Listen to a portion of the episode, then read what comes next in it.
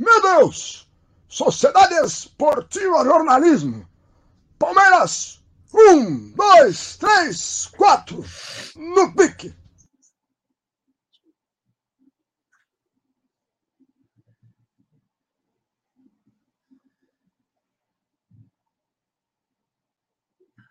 Alô! No gramado em que a luta o aguarda.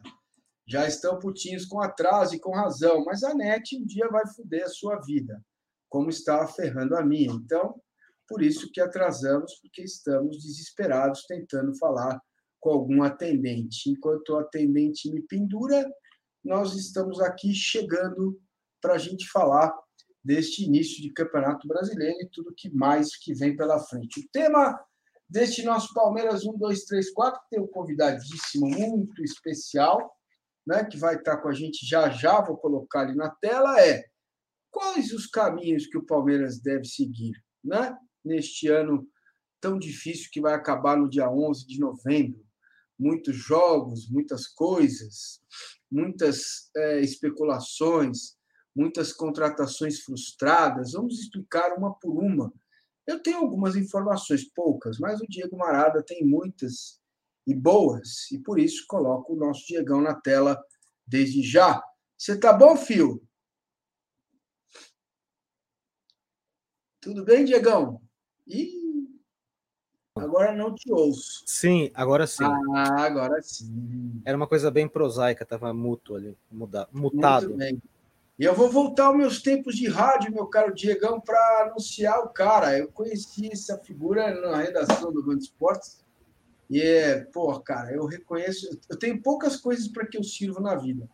Uma delas é reconhecer talentos. Eu falei, esse moleque vai, vai longe. Já foi. Opa. Então, agora, 8 horas, 9 horas e 8 minutos, vamos ao vivo, ao vivo, para a redação do Band, da, da Rádio Band News FM com ele, Maurício Ferreira Tá bom, meu querido? Prazer, obrigado por estar aqui, hein? Tudo bem, Massini? Muito boa noite para você, Almarada, todo mundo que nos acompanha. Pô, que honra entrar na live já desse jeito, recebendo tantos elogios assim seus também, sem dúvida nenhuma.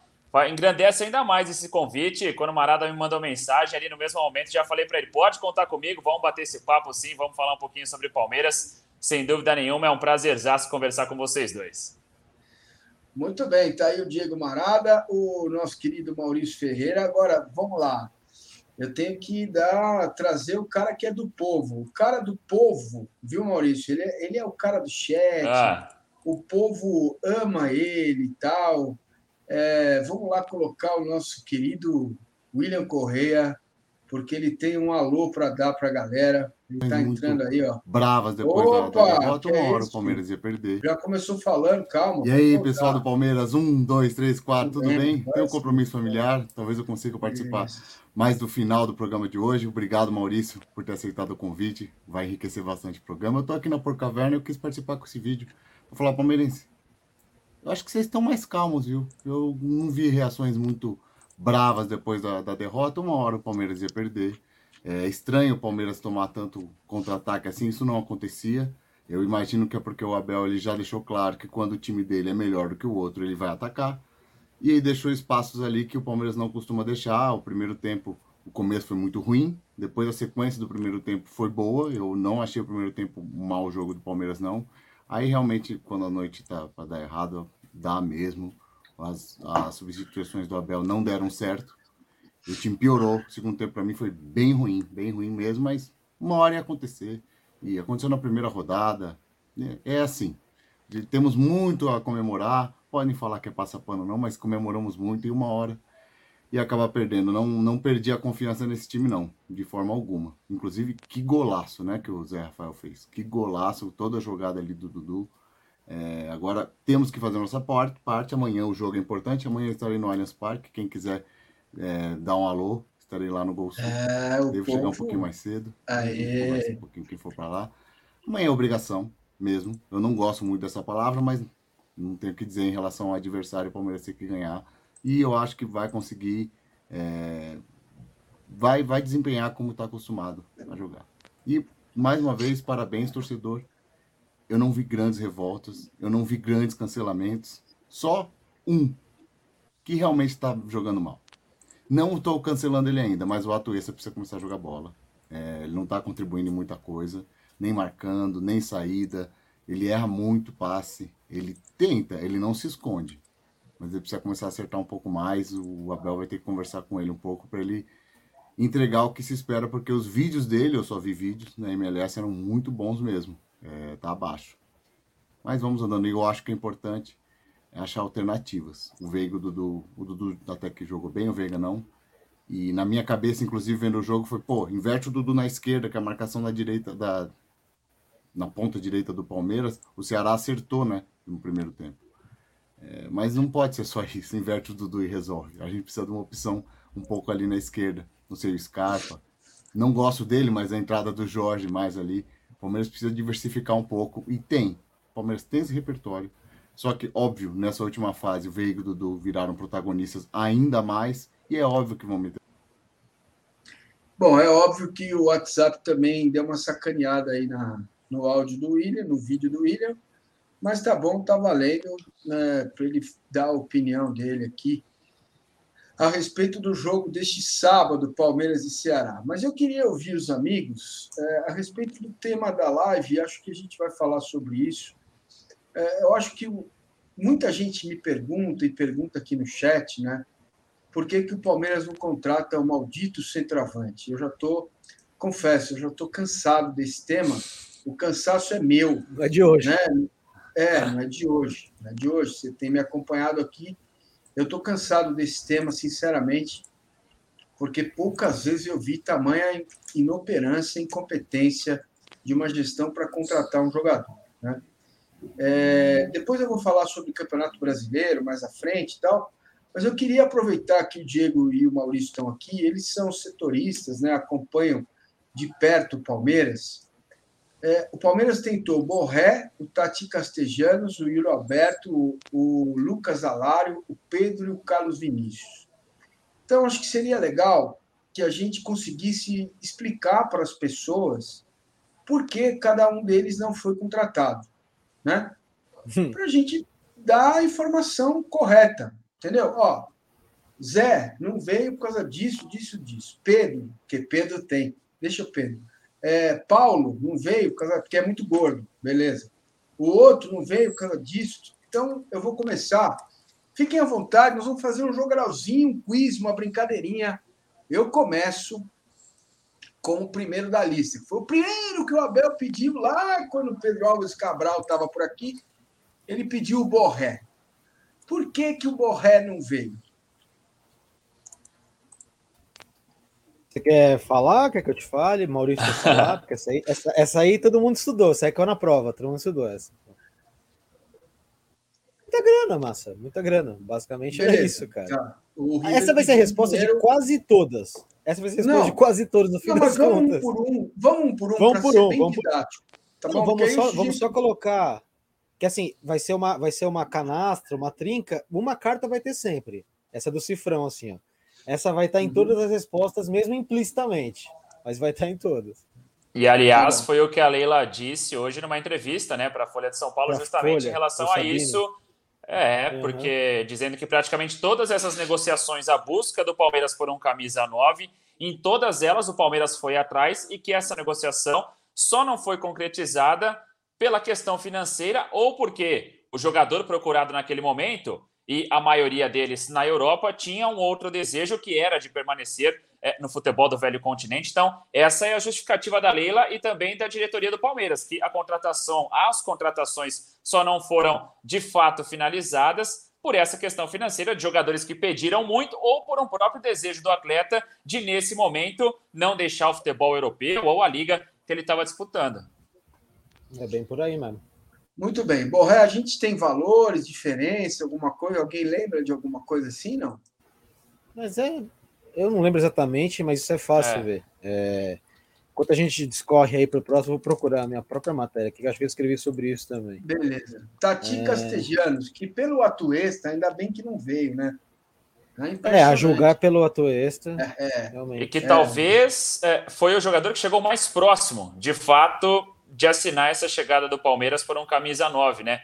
Naquele determinado momento ali, até antes mesmo da disputa do Mundial de Clubes, a gente teve essa proximidade foi o nome, pelo menos no sentido do que era ventilado, foi o que se aproximou mais de chegar para o Palmeiras para ser esse camisa número 9. Mas por esse efeito de comparação do que veio para o Palmeiras disputando a, a Major League, a gente tem essa, essa discussão se seria ou não é, para a torcida do Palmeiras, que é muito exigente, de fato, camisa 9 que chegaria, colocaria esse número nas costas e resolveria todos os problemas do Abel Ferreira nessa temporada.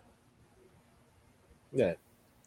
De fato, é, é, houve, houve uma aposta por longo tempo, né? Nesse, nesse... Sim. E por muito tempo foi tipo assim, não, não era nem que era uma aposta, era tipo, era o all-in, né? Tipo, não. Eu lembro que o Massini ficava com raiva disso, mas só tem esse cara, não tem outro é. cara, né? Que o Palmeiras que não, a proposta tá na mesa, né? Puta, cada um. Ó, vamos lá. Só pra gente não perder o fio da meada. Borré, é, de acordo com uma, uma matéria da ESPN citando o Nicola do Yahoo, o atacante, o, salário, o contrato dele é de 9 milhões de euros por quatro anos e luvas de 2 milhões de euros, o que dá 500 mil euros por ano em quatro anos de contrato. Na soma, 70 70 milhões, 70,2 milhões de reais é, 1 milhão e 1 milhão de reais de salário por mês e 1 milhão e 700 mil euros de comissão empresária. É, aqui eu acho que foi o seguinte: havia um interesse maior dele para a Europa mesmo, né? Conforme o Maurício colocou. É, que é uma das coisas que, que brecou muitas negociações. O Borre preferia jogar lá, a grana era muito alta, é, o famoso pediu para não. Foi tipo o São Paulo, sabe? Pediu para os caras não pagarem. Porque no fundo, no fundo ele queria ir para a Europa, e assim, foi para a Alemanha, que é um mercado, né? Acho que dá para dá para tirar do dá para entender. Tá explicado, tá explicado. O Yuri Alberto também acho que entra na mesma questão, né? Sim. Esse questão era financeira. o cara era o cara do perfil que eles queriam também. Eu acho que também era uma das melhores opções que tinha aí no, no balaio. Concordo. Concordo pela questão de mobilidade também, é, de não ser só aquele camisa 9 paradão ali da frente. É, e, e, acho que é bom que a gente tenha esse entendimento também, né? Que não é simplesmente buscar um centroavante. Tem toda uma questão já do que o Abel tem como filosofia de futebol. E o Yuri Alberto, para mim, também seria, entre todos esses nomes que o Palmeiras é, foi atrás recentemente, é o que se encaixaria da melhor maneira. É mesmo. Muito bem. Então a gente está esclarecendo para vocês, ponto por ponto, qual jogador, por que, que não veio, para vocês pararem desesperadamente ficar enlouquecidos com isso. Está esclarecendo, estamos dando as informações e aí, beleza. Claro que vocês podem enlouquecer, sem problema, cada um faz o que quer. né? Lucas Alário, grana também, né? É, essa história foi bacana, essa história foi bem legal. Não Conta foi grana. Essa história não. aí não, tem, não foi dinheiro o ah. problema, cara. Hum. É, houve muita boataria ali de que o Palmeiras ofereceu 300, é, 300 mil euros pelo empréstimo e, cara, não foi dinheiro. Foi mais um caso, parece, de o Palmeiras pediu, ofereceu praticamente tudo que estavam querendo e, e, no fim das contas todo mundo voltou atrás. A negociação começou um bate-papo com o empresário do cara, quiseram sondar qual era a situação dele. E aí os caras falaram que ah, ele quer jogar, que ele quer ir para a Copa, que ele é reserva e contratar um cara aí. Tá bom, posso falar com o clube? Pode falar com o clube. Falaram com o clube, ó, jogador de vocês, assim, assim, interessa pra gente, papapá, o que vocês acham, não sei o que, não sei o que. Não, beleza, vamos negociar, dá, dá para negociar, vamos negociar. O que, que vocês querem? Ó, a gente quer pegar ele por empréstimo, já vai começar jogando Mundial de Clubes, que a ideia era que ele jogasse Mundial de Clubes, né? E já vai pegar Mundial de Clubes, que é uma puta numa vitrine, vai jogar possivelmente final contra o Chelsea vai passar para o mundo inteiro, vocês vão conseguir vender esse cara melhor, deixa ele com a gente até a Copa, depois vocês vendem. O que vocês acham? Empréstimo de um ano. Ah, vamos ver, vamos negociar. Conversa vai, conversa vai. Quanto ele quer ganhar? X. Palmeiras, eu pago X. Eu pago X. Beleza. Chegou, ia ser um empréstimo sem grana. Chegou no penúltimo dia que do combinado com os caras. Bom, e aí? Como é que vai ser? Você, ó, a gente repensou aqui e a gente até empresta para vocês. A gente quer uma compensação financeira. Pô, quanto? Não, vamos pensar. Quanto vocês querem? Chegou-se a proposta: um milhão de euros de empréstimo de um ano. Jogador de 28 anos. Palmeiras chegou nessa ponta. Os caras não querem. Foi lá de novo, falou assim: um milhão e duzentos mil euros. Última oferta. E já era grana pra cacete, para empréstimo de um ano de um cara aí. E aí, nessa hora, a resposta nem foi a negativa para grana, foi que todo mundo repensou as posições, o jogador conversou com o clube, o clube é, é, conversou com o jogador, e se, se entenderam, ele ia, ele ia voltar a jogar mais, então ele decidia ficar na Europa, decidia ficar no time dele. Essa é a história, como foi. Atesto Chupa. e dou fé que essa foi a história. Chupa, Palmeiras, mais um, tá? É, então tá aí. É por aí também, Mal, você é. lembra? É, eu, eu não estou lembrado, eu não tenho tantos detalhes assim como você, Marada, é, mas de fato, é, e eu estou até tentando abrir aqui para ver se de fato depois ele começou a jogar, é, se foi cumprida essa promessa de que ele teria ele fez um gol uma, uma minutagem aí. maior pelo Leverkusen. E tem oscilado muito aqui. Pelo que eu tenho é. visto recentemente dos últimos jogos, é, rapidamente aqui numa conta de 1, 2, 3, 4, 5, 6, 7, 8, 9, 10 jogos, ele foi titular em 4. E só em dois então, que ele jogou os 90 minutos. E desses 10 ele marcou 3 gols. É que nem o Pedro no Flamengo. Sim. Opção. Exatamente. É opção. Muito bem. É, tá faltando quem aqui? O Pedro, né? Quanto que ofereceram pro Pedro? Cara, 20 milhões foi a oferta que foi feita. Caraca. Isso é fato atestado. Foi Consumado.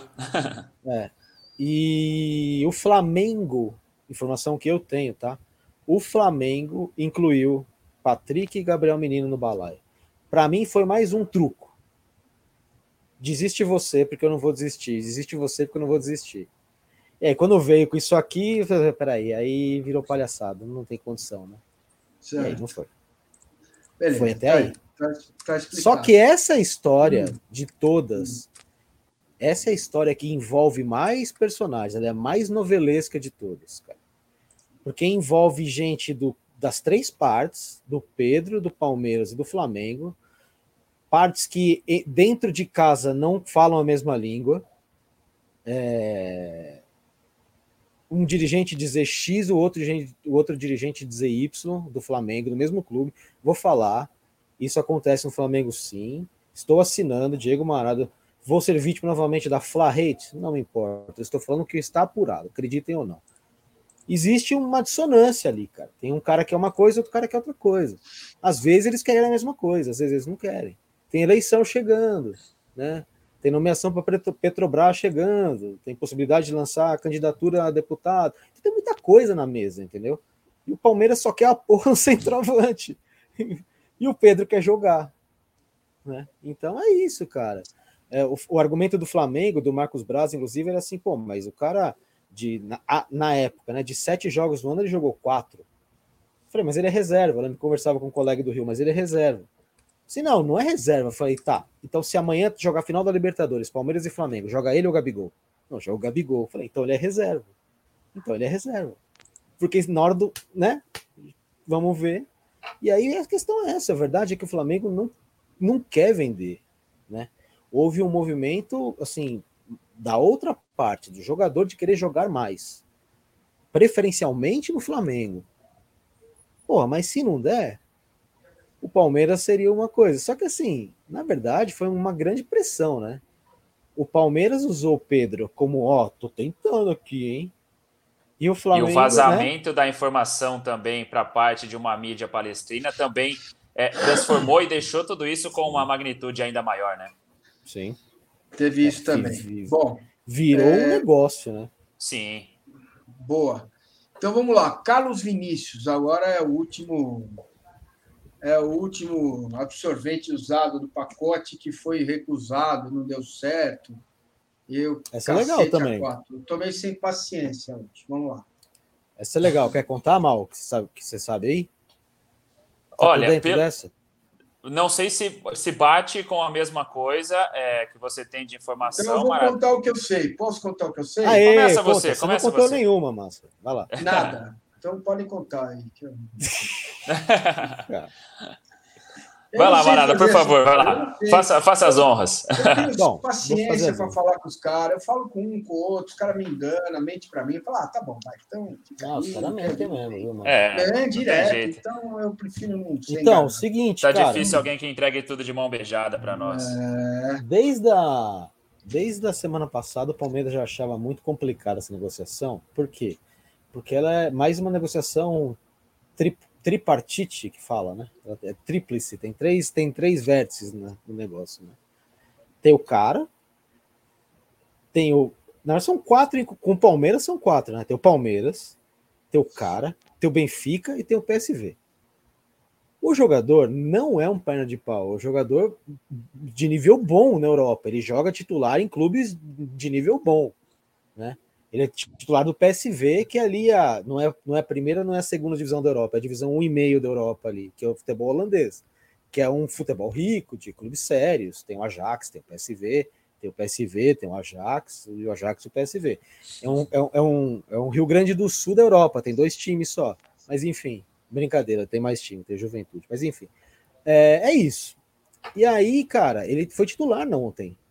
Vitória de 2 a 0 em cima do RFK, se não me engano que é alguma coisa de católico, é um time católico lá. 2 a 0 ele não fez gol, mas ele foi titular, jogou.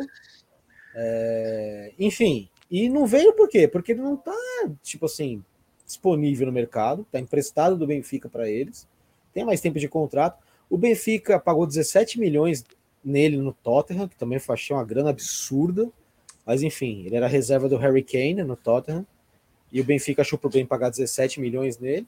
E o Palmeiras ofereceu oito para comprar. É um jogador que meio que era mais ou menos tudo que o Palmeiras queria também. Um pouquinho mais velho, né?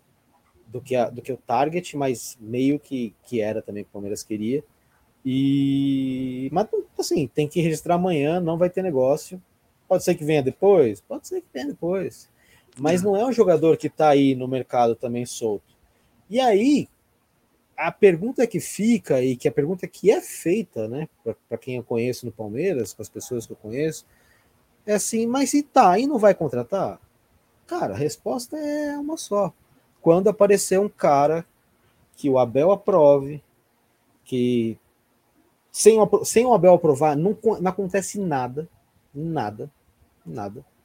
Que o Abel aprove, que esteja bem avaliado pelo negócio de scout, que tenha negociação, que tenha um bom preço, que tenha um potencial técnico um potencial de revenda. Esse é o menos importante hoje em dia, mas ainda é importante. E é isso, bicho. Os caras não vão contratar, não vão pagar acima do preço de mercado, não vão. Porque eles falaram, cara, o Palmeiras está ganhando ou está perdendo o campeonato? Não está ganhando. Bom, então a gente está fazendo certo, né? Essa Muito é bem. Bom, então tá aí, tá explicado para vocês, tintim por tintim, nome por nome, por que, que não veio, por que, que um não veio, o outro não veio. Que eu acho que a gente tem que fazer, ter esse papel aqui de informar as pessoas, né? É, sobre é, os motivos. O Tiago Aguiar não está bloqueado, filho, aqui. Como as pessoas estão no raciocínio, eu não gosto muito de, de, de cortar o raciocínio delas para ler o superchat, mas eu vou salvando aqui nos favoritos, aí eu leio todos sem problema nenhum, tá bom? Quero pedir para você deixar o seu like, se inscrever no canal, é uma coisa que é fundamental. Se inscreva, deixe o seu like. Tá devendo like pra caramba, quase 500 pessoas na live, nada tem like a menos, tá uma várzea esse chat aqui. Vamos dar like, por favor. Vamos chegar aí, se inscrever e dar o like, por gentileza. Já podemos dizer, diz o Thiago Aguiar, que o Barros está sendo pior que o Matos, frustrações e, é, é, e más contratações, a espinha dorsal atual é fruto do Matos, ainda hoje. Olha, vou, os amigos vão responder, eu vou dar minha opinião. O Matos era outra realidade, né? Perfeito. Então, assim, você comparar alhos com bugalhos, é a mesma coisa que você comparar. É... Qual que é o pintor que pintou aquela gordinha famosa, bonita? Como que é o nome dele? De Cavalcante, não é? Que pintava. A gordinha é Botero, né? Botero, não, Botero. Botero. Fernando Botero. Fernando Botero, Botero. Então, naquela época, é, hoje está voltando a ser, o gordinho está ficando chique, tem modelo, plus e tal, mas naquela época aquele era o padrão de beleza. Você vai comparar o Matos com o Barros, é, é, é em glória a comparação. certo? Que o Matos contratava todo mundo e metia grana e vamos lá. Chegou até oito atacantes, o Palmeiras chegou até oito. Né? Lembro que eu dei uma interpelada. Você discutiu com ele, né? Você discutiu com ele isso, inclusive, né? Isso, no Sport TV ao vivo. Falei, vem cá, oito atacantes, o que, que é? O que está acontecendo? Né? Ele falou, não, não sei o quê, pá, estamos contratando e tal. É, e coisa, isso aí, coisa e lousa e mariposa. Beleza. Nossa, pensei Agora, nessa frase hoje. hoje é, pois é, do Alberto Helena Júnior. E, e, cara, não, é diferente, né, Mal? É diferente, não é? O que, que vocês acham? Diferente, diferente. Só em relação ao Carlos Vinícius, né, para completar é, o que em relação às informações que o Marada já deu, é que o Palmeiras também, além do valor pela contratação, ainda teria depois que pagar um valor a mais de bônus por cumprimento, pelo, pela, pelo cumprimento de metas. Então, é, ao valor da negociação e depois o Palmeiras teria que desembolsar é, mais uma quantia, dependendo dos resultados alcançados e obtidos pelo Carlos Vinícius com a camisa do Palmeiras. Então, tudo isso ali na, na parte final da conta, no rabisco do lápis, pesaria ainda mais em relação aos valores que eu não sei a opinião de vocês, e aí, se vocês quiserem passar também, acho mesmo acima do mercado para um jogador como o Carlos Vinícius, que tem bons números. Eu concordo com o Marada que não é um jogador de todo ruim, que chegaria é, para talvez nesse momento suprir essa carência do Abel por esse camisa 9, mas que tem um valor mesmo acima do mercado. E em relação à comparação do Matos com o Barros, para mim é exatamente é, é essa a definição, viu, Massa? O Matos vivia ali um outro momento de reconstrução do Palmeiras, onde eram necessárias inúmeras e inúmeras e inúmeras contratações, e assim ele fez. Trouxe tantos e tantos jogadores. E talvez, após o final dessa era Matos no comando, na gerência do futebol, dá para a gente discutir em porcentagem quanto ele acertou e quanto ele errou. Então, eu acho que tem tudo isso também. Em termos de quantidade, claro, não há nenhum tipo de comparação. Mas pelo momento que necessitava o Palmeiras de reconstrução de um time é, o Barros, quando ele chega, ele já pega um time do Palmeiras mais bem formado, mais bem compactado também, e com a necessidade única e exclusiva de você reforçar alguns pontos fracos do time. É, então, não havia necessidade, e não há necessidade do Barros sair igual louco no mercado no final da uhum. temporada ou no meio que seja, contratando a rodo como fez o Matos. Então, são contratações mais pontuais. Eu acho que isso acaba com qualquer tipo de discussão.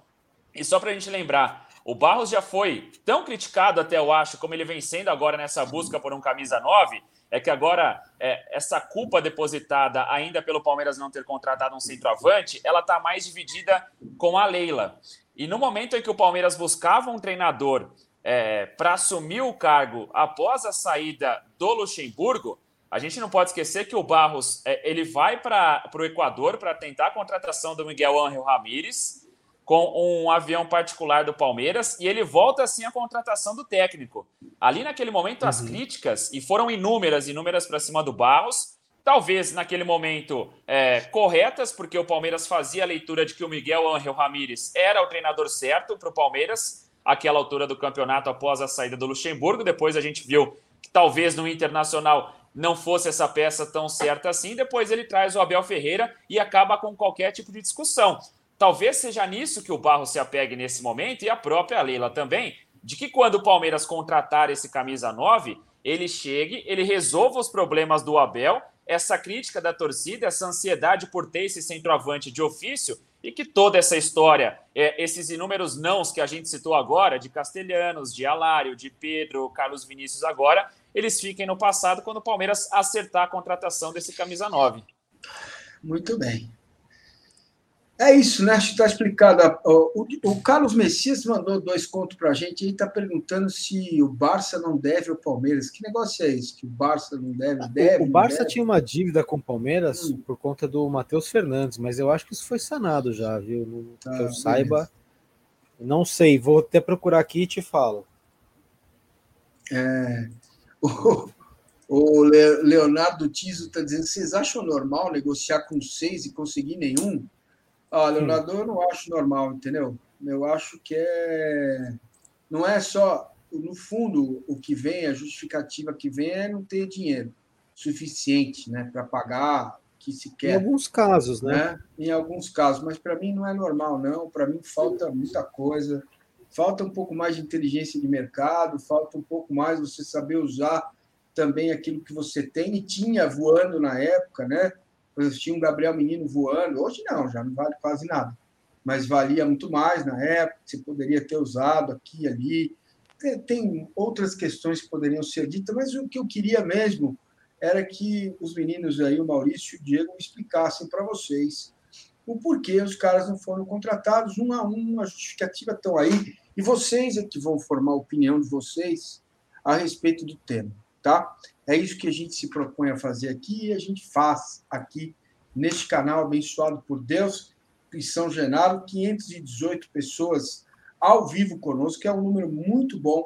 Falta like, falta inscrição. Se inscreve. Meu irmão, é o seguinte, se inscreve no canal, porque depois é comigo. Se você não gostar, você cancela a sua inscrição. Como eu sei que você vai gostar, e eu sei também, por exemplo, que você vai gostar muito do OneFootball, OneFootball está conosco. Veja, o link está aqui na descrição do vídeo, é o primeiro link.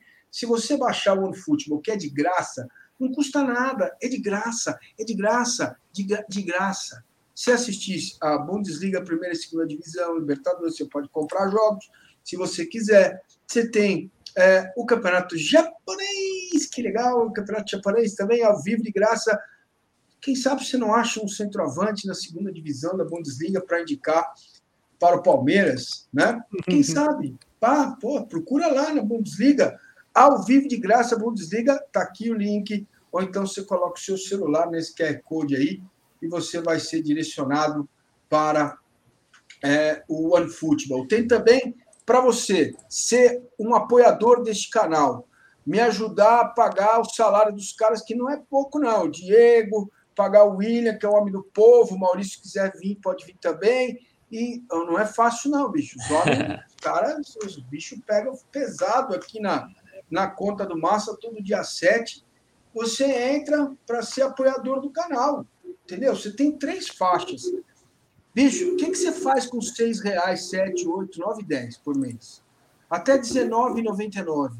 Você pode ser um apoiador tranquilo. A partir de 20, você ganha um grupo de WhatsApp que eu estou tendo que bloquear durante o jogo, porque os caras se pegam lá na porrada. E depois, é, a partir de 60, você pode fazer as lives comigo aqui. Que tal fazer uma live com o tio Vovô Massa, esse tio tuber espetacular? Venha, venha. O link também está aqui na descrição, chama Apoia-se. Você escolhe, por gentileza, a forma que quer apoiar o canal. Certo? Bom, é, o tema desta live, meus queridos, do programa de hoje que eu coloquei ali, qual é o caminho que o Palmeiras deve seguir? E desde já vou colocar a minha opinião. É, diante desse quadro do que vimos, é, vamos fingir, finge que o jogo com o Ceará não aconteceu ainda, tá? É, os principais jogadores do Palmeiras fizeram seis jogos até o jogo contra o Ceará. Um deles com as circunstâncias que conhecemos. No jogo contra o São Paulo, aquela virada época espetacular no Allianz Parque, que gerou tanto desgaste físico e emocional. Imagino que tenha sido brutal esse desgaste. Tá? É, o que, que eu penso da temporada? A temporada vai terminar dia 11 de novembro. Você tem três competições para disputar, como disse o Abel, três tiros. Ele diz que tem dois jogadores por posição. Não tem. Para começar, se ele usa os dois meias, e o Scarpa não é um meia clássico, no time titular, quando precisa trocar o Veiga, não tem quem colocar. Então, isso não é um fato. É, falar de centroavante, ele tem centroavante mesmo, o, o Navarro, porque o Davidson já foi, ou está indo, vai daqui duas horas, e o outro é improvisado ali. O Rony joga improvisado na posição do centroavante. Por mais que ele tenha se adaptado, por mais que ele tente se adaptar, por mais que ele corra feito um animal, por mais que ele possa ser mais útil do lado esquerdo, marcando lateral, um cara que eu respeito demais, ele não consegue ser um centroavante com essa característica. Então, a meu ver, o time tem, no mínimo, duas lacunas que poderiam ser bem aproveitadas em qualquer janela, não é nessa nem na outra. Com o Luan machucado agora, ele tem só um zagueiro reserva. Perfeito, porque o Renan foi emprestado e eu entendo isso. Ok. Então, essa conta de 25 jogadores, tirando três goleiros, 22, no posição não tem. E muitos que estão lá, Gabriel Menino, Veron, Wesley, Breno Lopes. Esses caras dão o mesmo padrão que o time titular consegue entregar? Então, imagina aí 12 caras em campo.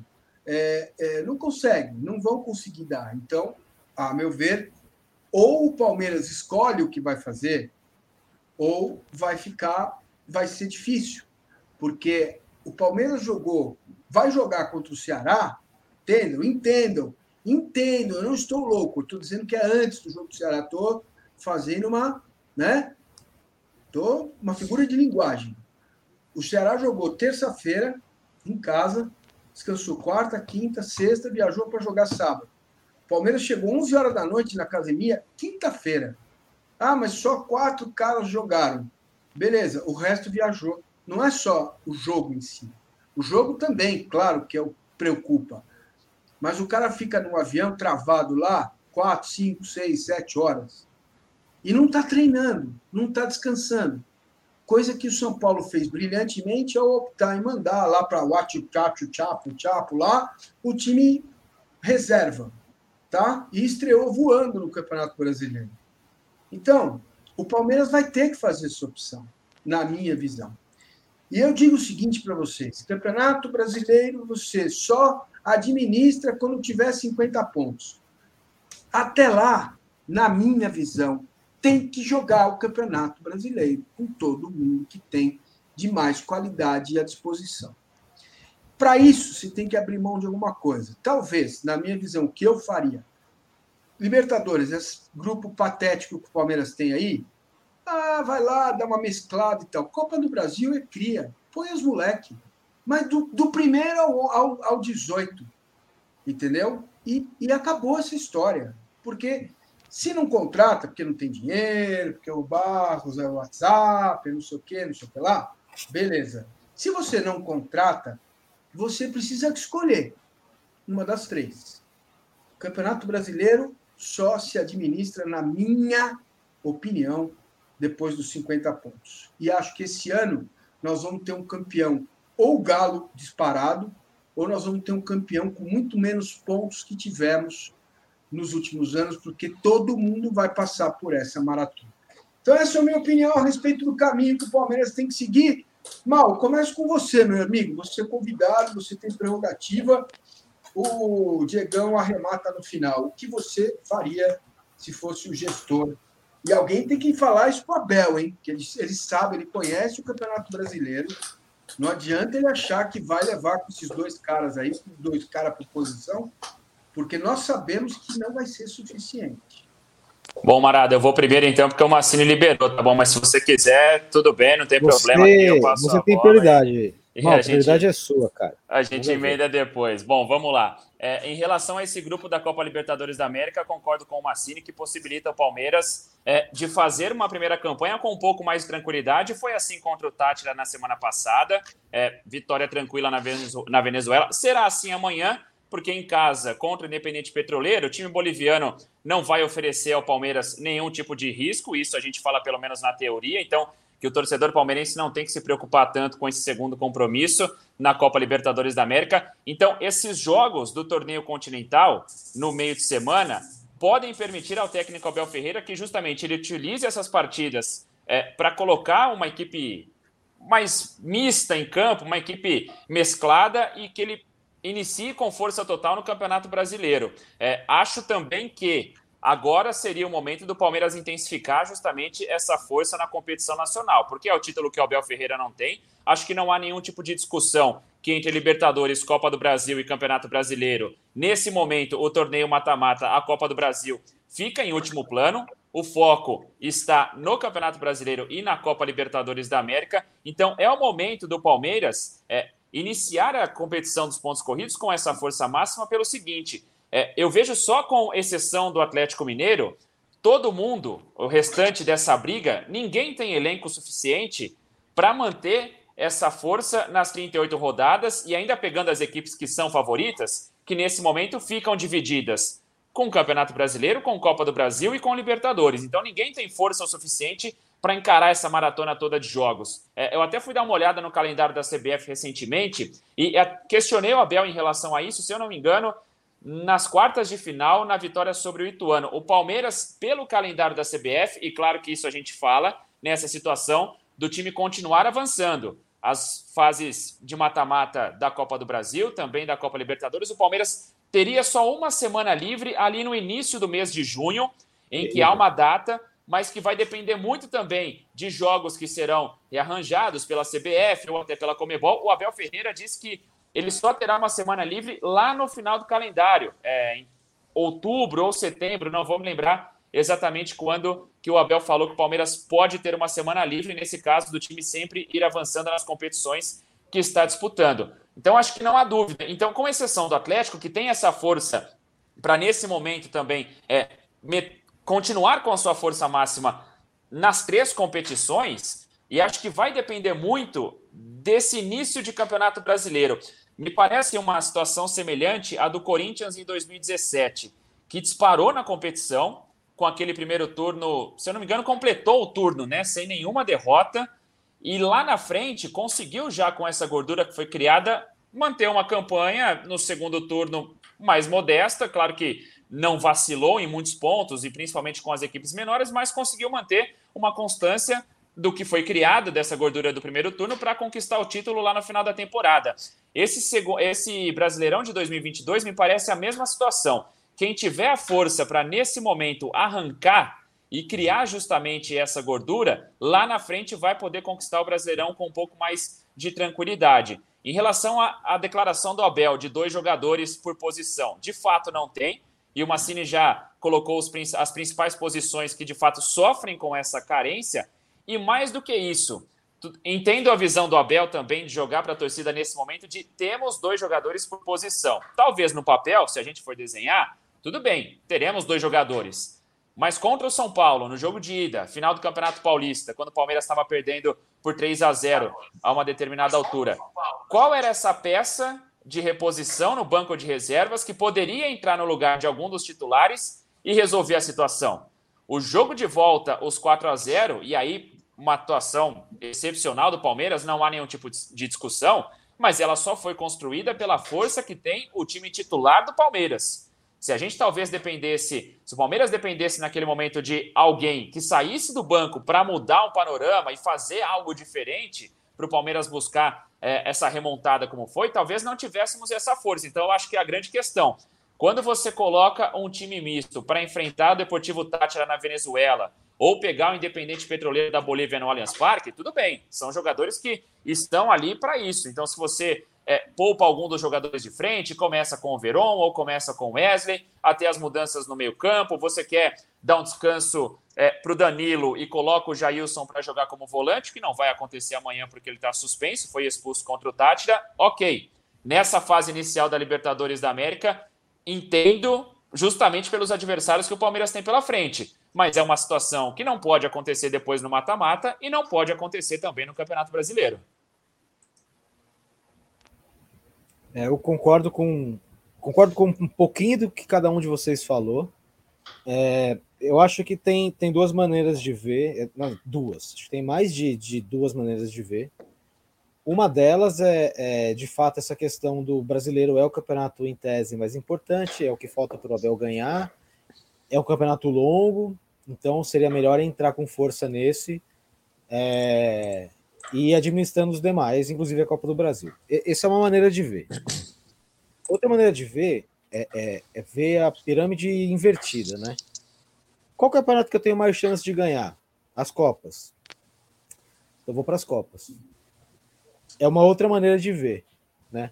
Se você parar para pensar que você ganha a Copa do Brasil com, sei lá, com 10, 12 jogos, e Libertadores com 16, 17 e o Brasileiro com 38, e a gente está aqui falando que o Palmeiras não tem elenco é, comparável ao do Galo e do Flamengo, ao do Galo, na verdade. O Flamengo também está com um elenco que não, já não é mais o que foi. Está muito envelhecido o elenco do Flamengo.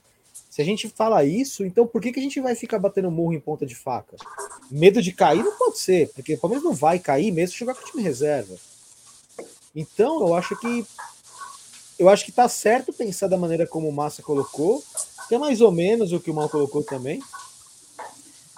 Mas eu acho que é importante a gente pensar por esse outro prisma, pelo, pelo outro lado da moeda, sabe? Se o importante é, é ser campeão, se o título que possibilita mais coisas para o Palmeiras é a Libertadores, é o título que possibilita voltar para disputar o Mundial. Quer queira ou quer não, é isso que o Palmeiras quer fazer todo ano, né?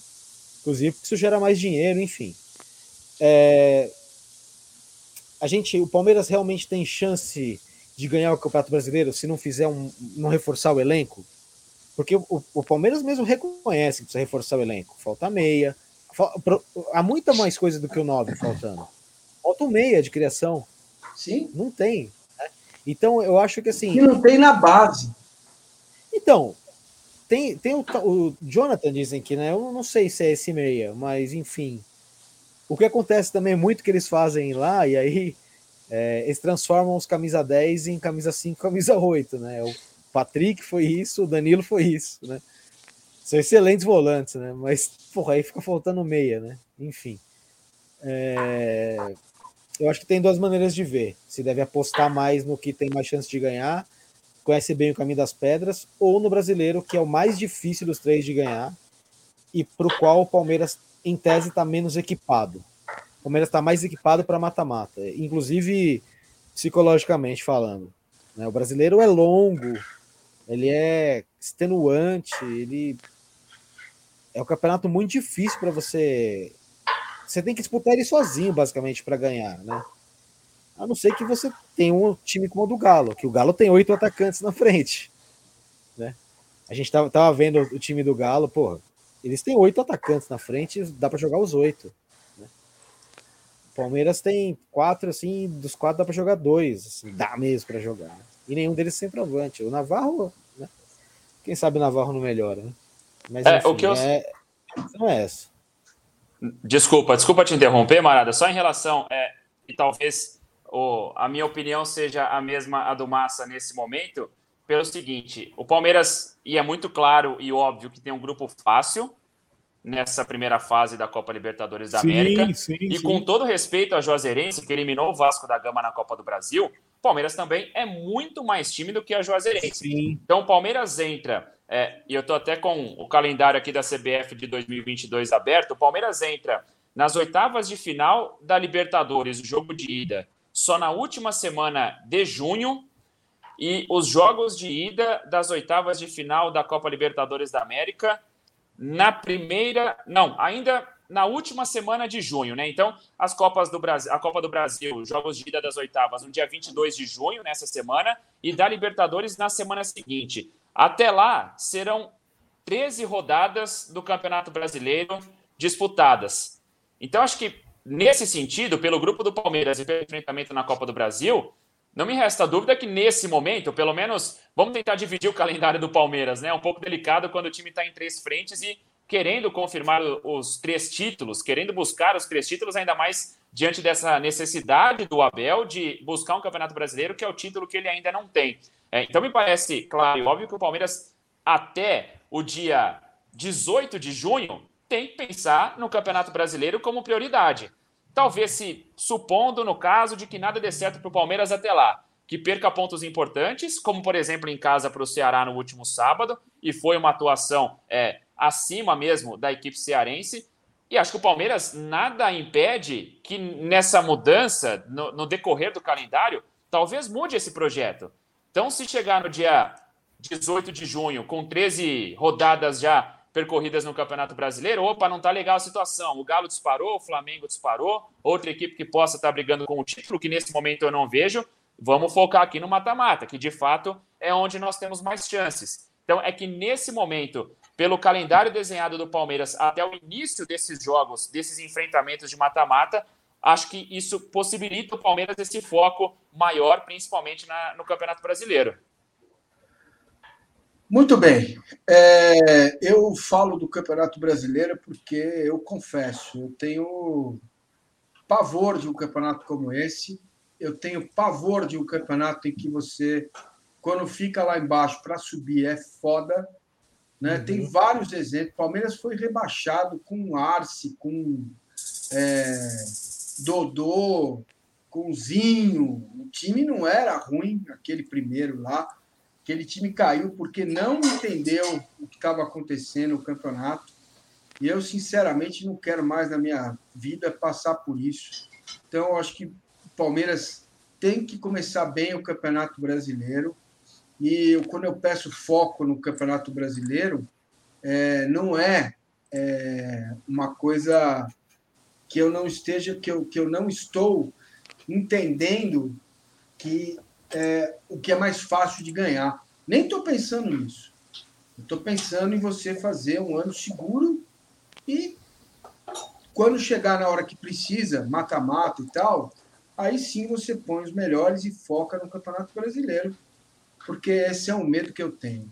O Júlio Ângeles está pedindo para a gente escalar os reservas do Flamengo e do Atlético.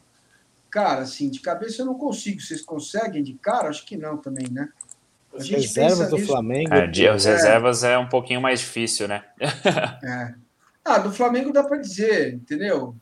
Não, é, tem, tem, o Flamengo tem o, hoje, Vitinho hoje é no jogo. Pedro, Vitinho. Não, então, ó, hoje é Santos, que chegou, no, ainda não é titular, Isla, é, aí você tem o, aquele grandão lá que só faz cagada. O Davi Luiz, Gustavo Henrique, Henrique, e o Léo Pereira. Gustavo Henrique e Léo, Léo Pereira. Esse é... Fabrício Bruno. Lateral esquerdo não tem, porque o que tinha o René saiu. Mas chegou o um menino agora, né? É, aí o meio-campo é Thiago Maia. O que mais? Thiago Maia. Diego Ribas. Diego Ribas. Arão. Arão. Não, Arão é titular, né? Ah, vão só os reservas. É, os reservas. Thiago Maia, Arão e aquele menino lá que às vezes joga o João, João Gomes. João Gomes. Isso, aí Vitinho, Pedro e Lázaro, por exemplo. Sim. Entendeu? Marinho. e Marinho, perfeito, Marinho. O Atlético tem jogador que não acaba mais. Mano, o Atlético tinha no banco Zaratio, é, o outro que também começa com Z também. Como que é? Parecido com o Zaratio. É, o Vargas. É, Savarino. Savarino. Keno, tá tudo no banco. Em 2021, num determinado momento, o Nacho foi reserva. É. Sim, o Nacho chegou a ser reserva. É isso aí. Tem um jornalista da, da Globo, Matheus Pinheiro, trabalhei com ele na ESPN. Ele fez os prós e contras de todos os times da Série A. Eu tô até na página dele aqui para achar, porque ele tem exatamente essa análise que a gente está tentando fazer de cabeça aqui. Foi aí que eu vi que o Galo realmente é um, é um absurdo. É, quer ver? Vamos tocando o programa aí, eu acho e falo para vocês. Aqui. As ó. laterais do Galo com Guga, Dodô, Arana e Mariano também é. já estão muito acima de qualquer competitividade com outra equipe do futebol brasileiro. Ó, Zarat, Ademir, que o Palmeiras queria, Borreiro, Castilho no lugar do Nacho, Savarino para ponta no lugar do Keno. Aí tem Vargas, Gomes e Sacha para o banco do Hulk. Tem o Sacha. Sacha foi titular ontem. É, foi titular jogando junto com o Hulk, né? E o Keno que não jogou, né? Isso, o Sacha jogou de meia. É, jogou com. No papel era um 4-2-4, se você imaginar que o Sacha é um atacante. Mas como o Sacha já está tipo a, a Sacha da Xuxa, já não é mais bebê, ele jogou por dentro como meia, fazendo a ligação com o campo de ataque. Entendeu? Então é isso, minha gente. Entendeu? É isso aí. Bom, tem alguém cozinhando a janta aí, eu tô, eu tô ficando desconcentrado, é, bicho. tô ouvindo, não é, é aqui, não. Tô ouvindo, não sei onde é também, mas eu olha... acho que Eu acho que o Maurício vai ter que chamar a gente para comer. eu não vou entregar, eu não vou entregar, que tá, é... já, já vai sair. Beleza, garoto, ó. Muito bom. Coisa boa. Vou falar um negócio para vocês, ó. Vamos ao livro de Abel Ferreira, porque é no livro de Abel Ferreira que a gente entende um pouco né, é, o que, que os caras pensam sobre o Campeonato Brasileiro. E eu fiz esse exercício hoje, tá? Volta 60, Campeonato Brasileiro. Estudo feito. Puta, esse é um dos melhores capítulos, cara. É muito bom. Pois é. Estudo feito sobre os 11 últimos campeões. Dois deles o Palmeiras levou, 16 e 18. Expectativa se conquistar 80 pontos, certo? Está aqui no livro. Eu até no meu caderninho amarelo, que jornalista velho gosta de caderninho, eu fui aqui, a gente não usa celular, entendeu? A gente usa caderninho, porque o celular, a letra é muito pequena do bloco de notas, já não enxerga direito. É uma bosta, Maurício. Você vai, você vai chegar lá, daqui 100 anos, você chega lá. 80 pontos para a perspectiva de 2021. Então, a gente vai olhar para a perspectiva de 22. Certo? Campeonato Brasileiro. Bora. É, 71% de aproveitamento. E seria necessário para fazer os 80 pontos ganhar 85% dos pontos em casa, o que dá 48 de 57. Agora é 48 de 54.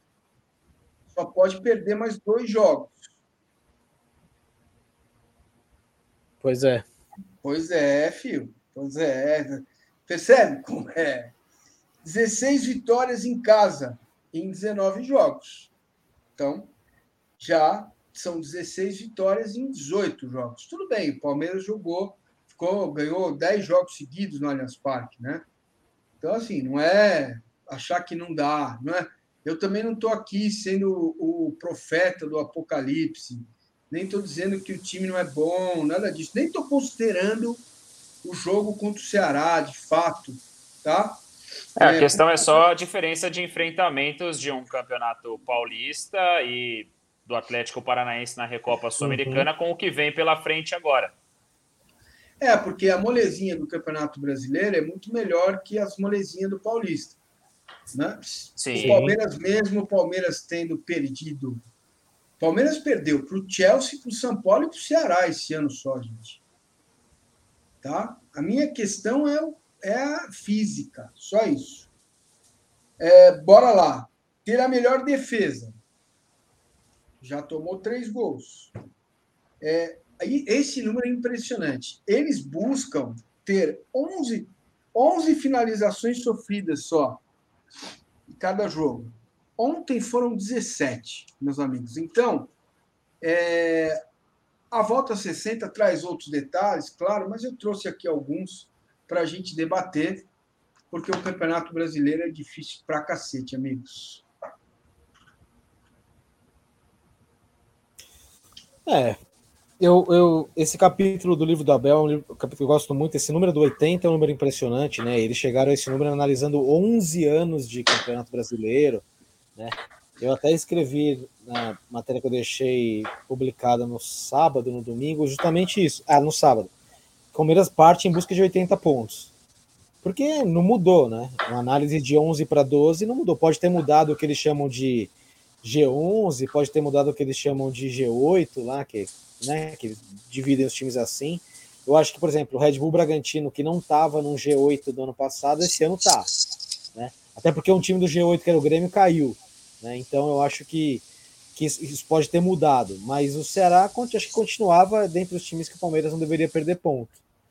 E perdeu o jogo, assim, né? É, sim, a questão física é muito complicado. O ano é muito longo.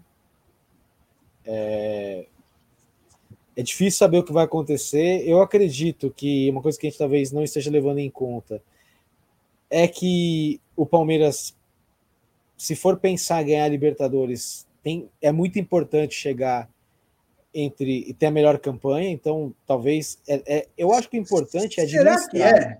Será que é? Cara, ah, eu acho que é, massa, porque você decide tudo em casa, né, cara? Você decide é, todas as eliminatórias então, em casa. Mas porque é o seguinte, sobre o prisma dos times argentinos, né, o Boca não está nem aí, por exemplo, nem o River. Classificou, nove pontos, classificou em segundo e que se dane. Né? Uhum. A gente tem essa coisa né, mais nossa brasileira, que eu acho evidente. Se eu puder escolher, né, melhor campanha até o fim. Tá? Mas diante desse início de Campeonato Brasileiro, com essas projeções, com contas difíceis, com um elenco curto, Será que tudo bem também, se como o time está consolidado, né? É, se classificar em terceiro na classificação geral, seria tão ruim assim? Pergunta. Eu acho que depende de quem for o primeiro. É. Se você tiver, eu acho que os times argentinos se importam menos. O Atlético não, tem uma argentinos... tem dois jogos contra o América em casa, velho. Já era. O Atlético já tem nove pontos na Libertadores. Então, eu, eu acho que, que Depende muito de quem for o primeiro. Acho que os argentinos se preocupam menos porque eles não têm que jogar na bomboneira o segundo jogo, porque eles jogam na bomboneira sempre. Os do Boca, né? Os do River também. É... eu acho que é por isso que eles se importam menos, né? Mas eu acho importante, sim, cara. Eu acho que, mais uma vez, é você definir o que você quer ganhar. Se você quer ganhar tudo, isso é uma coisa que não é difícil de se conseguir. Porque o que acontece? Acho que não precisa dividir por, é, por competição, mas você pode dividir por dificuldade no desafio, né? Pô, vou jogar com o Flamengo. É, é, às vezes, vamos supor, nem é da competição que eu quero ganhar mais, mas é o Flamengo, eu preciso fazer esses pontos. Eu vou colocar o que tem de melhor. E aí varia, né, Mal? Você pensa mais ou menos assim também? Penso, penso como você, Marada. É, a questão também dessa pontuação e do que o Abel crava no livro, de que é preciso ter um aproveitamento de 85% como mandante, né, ao longo das 19 rodadas que são disputadas dentro dos seus domínios. O Palmeiras, e todo respeito ao Ceará, né, a gente volta a falar e que veio com uma estratégia bem traçada que surpreendeu uhum. o comandante português nessa abertura do Palmeiras no Campeonato Brasileiro.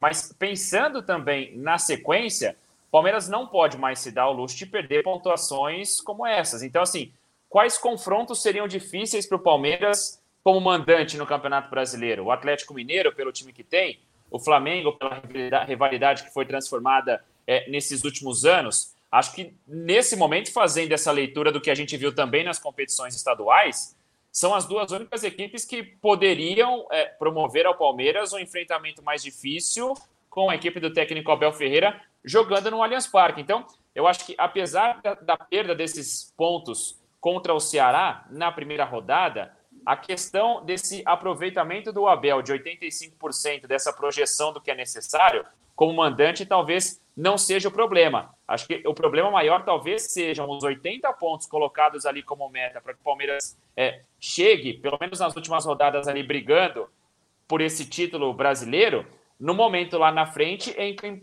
possibilitar é, o, as datas mais próximas com mata-mata de Copa Libertadores e também com mata-mata de Copa do Brasil. Em relação ao que vocês disseram né, sobre terminar essa fase de grupos da Libertadores com a melhor campanha, com a segunda melhor, pensando na decisão, e eu acho que é importantíssimo, aí eu discordo um pouquinho é, do Massa nesse sentido.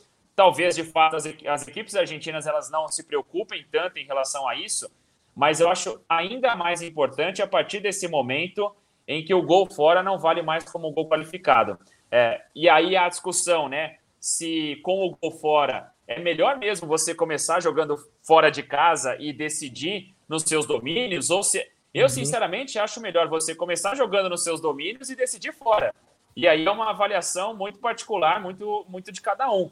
Mas agora, sem esse gol fora, pensando que você tem a possibilidade de enfrentar um Boca, de você enfrentar um River, de você enfrentar um Atlético Mineiro, quem sabe um Flamengo também, decidir dentro de casa um duelo de mata-mata, eu acho importante. Então, não dá para o Palmeiras, ainda.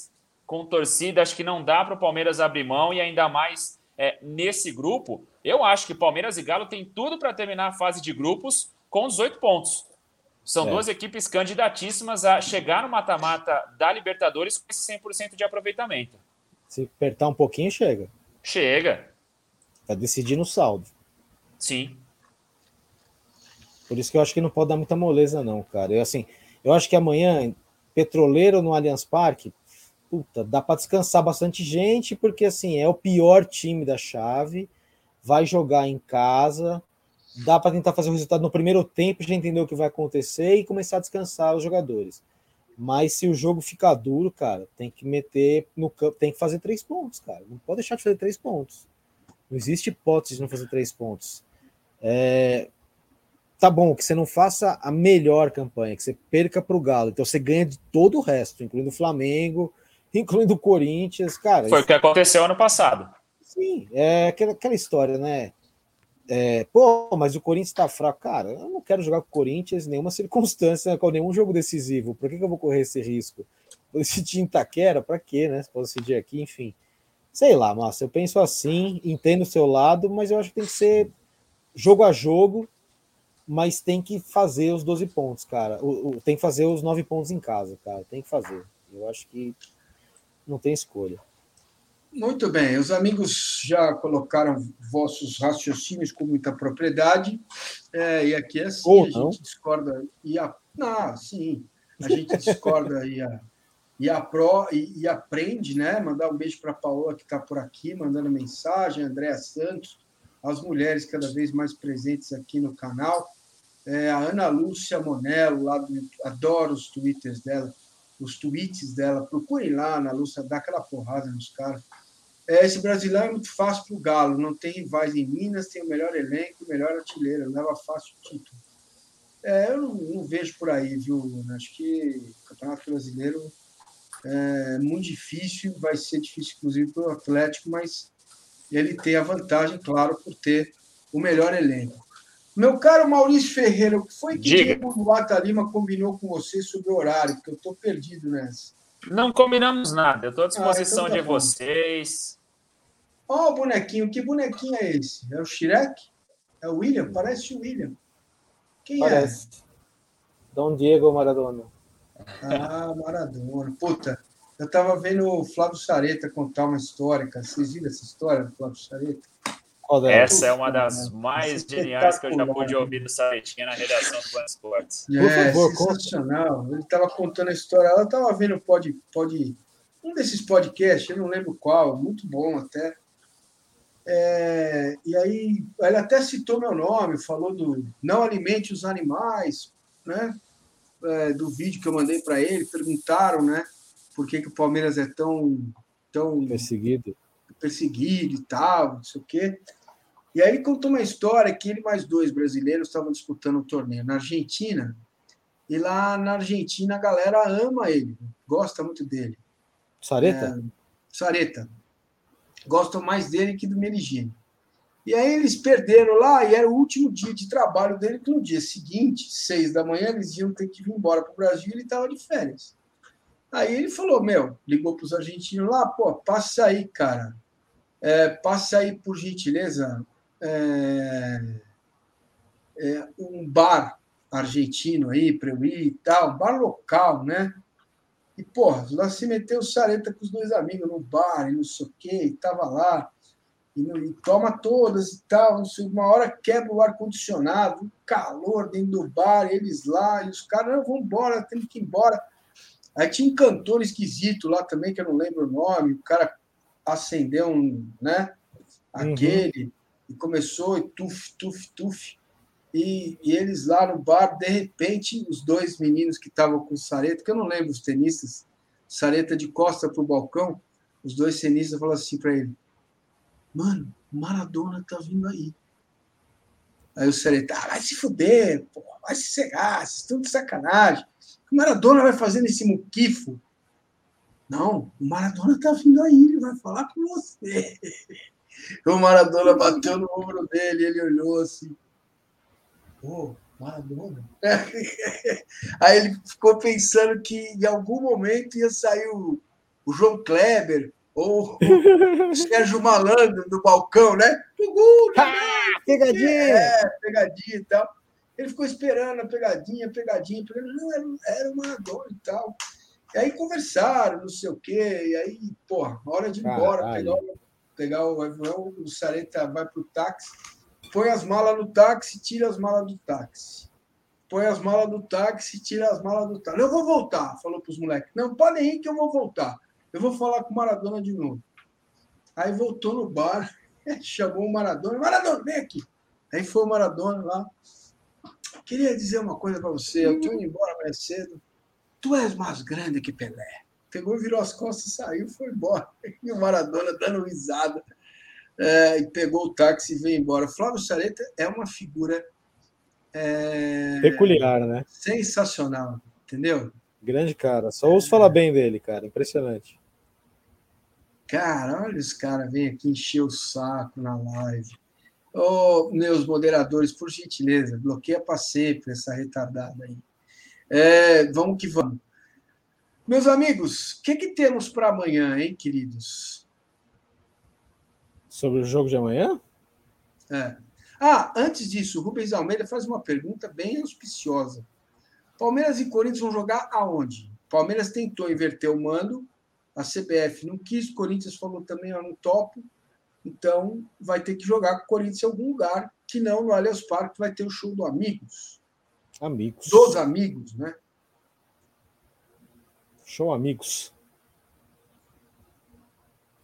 É, a questão desse show é que é no mesmo dia, né? Então impede qualquer possibilidade, é, impede qualquer possibilidade do Palmeiras é, tentar uma estratégia como foi adotada com o São Paulo na final do Campeonato Paulista, né? Que aliás agradou muita gente, inclusive para os torcedores que acompanharam o jogo ali por meio daqueles três telões que foram instalados e de fato acho que pode ser uma possibilidade do Palmeiras, claro, desde que não seja como será no clássico com o Corinthians, com o show marcado no mesmo dia do clássico. É, bom, Márcio, em relação a amanhã, é, o que dá para a gente esperar? De fato, o Abel vai promover uma rodagem nesse grupo, como já foi contra o Tati já na semana passada. Tem sido difícil a gente acertar, né? Ali todo mundo até esperava que o Abel fosse colocar força máxima para enfrentar a Venezuela, até com poucas mudanças, é, mas só entraram quatro dos titulares naquela oportunidade. Amanhã acredito que essa rodagem seja basicamente a mesma, e não digo na mesma os mesmos nomes, mas nessa mesma quantidade de jogadores, até porque o Jailson já não está à disposição pelo cartão vermelho que recebeu na estreia da Copa Libertadores, mas para pegar o Independente Petroleiro diante da torcida, já com mais de 24 mil ingressos vendidos de forma antecipada, não tem muito segredo para o Palmeiras, é claramente grande favorito, e mesmo que entre com todas essas modificações, talvez o Veron de novo no lugar do Rony, que o camisa 10 se recuperou recentemente de uma lesão, ou pode utilizar o Navarro, diante dos dois gols que ele já fez na última quarta-feira. É, é, eu tenho um palpite de time aqui, não sei o que vocês acham. Vamos lá, manda bala. Vou falar para vocês. Eu acho que o Everton mesmo, Mike, Murilo pode jogar, né? Pode. Kusevich e Jorge, talvez o Piqueires, porque ficou fora, talvez, mas acho que o Jorge mesmo. O Danilo deve jogar porque o Jailson foi expulso, né? Então acho que talvez o Danilo jogue, comece jogando. É Gabriel burro, Menino né? ou Zé Rafael. E o Atuesta ali na frente ou Scarpa. E aí, para mim, Veron, Navarro, talvez o Rony e o Wesley. Põe o Wesley para jogar de novo. Eu acho que esse time está mais do que bom para ganhar do Independente Petroleiro em casa. O que, que vocês acham? Veron, Navarro e Wesley. Veron, Wesley. Navarro e Wesley. E com a 10? Atuesta ou Scarpa. É, e assim, o, o, o, nosso querido William Correa, o homem da massa, ele deu uma cornetada boa aí. Cornetada não, ele deu a opinião dele sobre, sobre Atuesta. o Atuesta, né? E eu, assim, cara. O meio de guerra? É, eu vi esse cara jogar na, na Premier, lá no, na MLS e tal. E eu gostei tanto do que vi, velho. Falei, caramba, meu. Esse cara vai chegar aqui, vai jogar bola, mas olha, não acerta nada. Um passe de dois metros. Errei é. feio. Meu. É, eu, eu, acho, acho até. ele... Pode ser que ele mostre nesse... alguma coisa ainda, né? Nesse palpite do Marada, acho que até talvez, dependendo do entendimento do Abel do confronto de amanhã, o Atuesta na vaga do Zé, jogando mais ao lado do Danilo ali também, acho que pode ser uma possibilidade, não necessariamente fazendo esse papel é, de camisa número 10 do time do Palmeiras, mas confesso também que, principalmente quando eu vi o vídeo da saída do Atuesta é, do clube da Major League Soccer, e ali a gente, claro, é um recorte dos melhores momentos e tudo isso ajuda é, ainda mais o jogador, e aí não era nenhuma questão é, de bola na rede, mas sim do quanto ele conseguia deixar os companheiros dele na cara do gol. E acho que para o torcedor palmeirense essa era a grande expectativa. É, do quanto ele poderia funcionar como um armador de jogadas e até como esse camisa 10 que pode atuar amanhã, ter essa provável escalação, numa possível escalação do que passou o Marada, mas pelo início de temporada, do que apresentou agora até agora, de fato, tem deixado muito a desejar. Ó, o Rodrigo Menezes fez uma análise sobre o Oriente Petroleiro. Amanhã a gente vai falar sobre isso no Jornal do Meio-Dia, que começa às 11h30 da manhã, e também no pré-jogo, né? É, que o Oriente marca mal pelos lados. Tomou 5 a 1 no campeonato lá deles. O Real Paris. Wesley, O Real Paris, exatamente. Quase que vira um palavrão, né? Real Paris. É. É, Verón, nessa escalação do Marada, tem que ir para cima e buscar a linha de fundo, tocando para trás. Tocando para quem? Espero que jogue o Navarro, né? De uma vez que o petroleiro seja algo que faça a coisa funcionar, né? Pelo menos para isso sirva o jogo. E para e, e, semana que vem, cara, tem Goiás, Corinthians, tem Goiás, Flamengo e Corinthians, né? E olha, o site da CBF marca o jogo para o Allianz Parque. É, não vai ser. Eles, é, pois é, né? Não tinha que estar decidido isso já, gente, para as pessoas se programarem?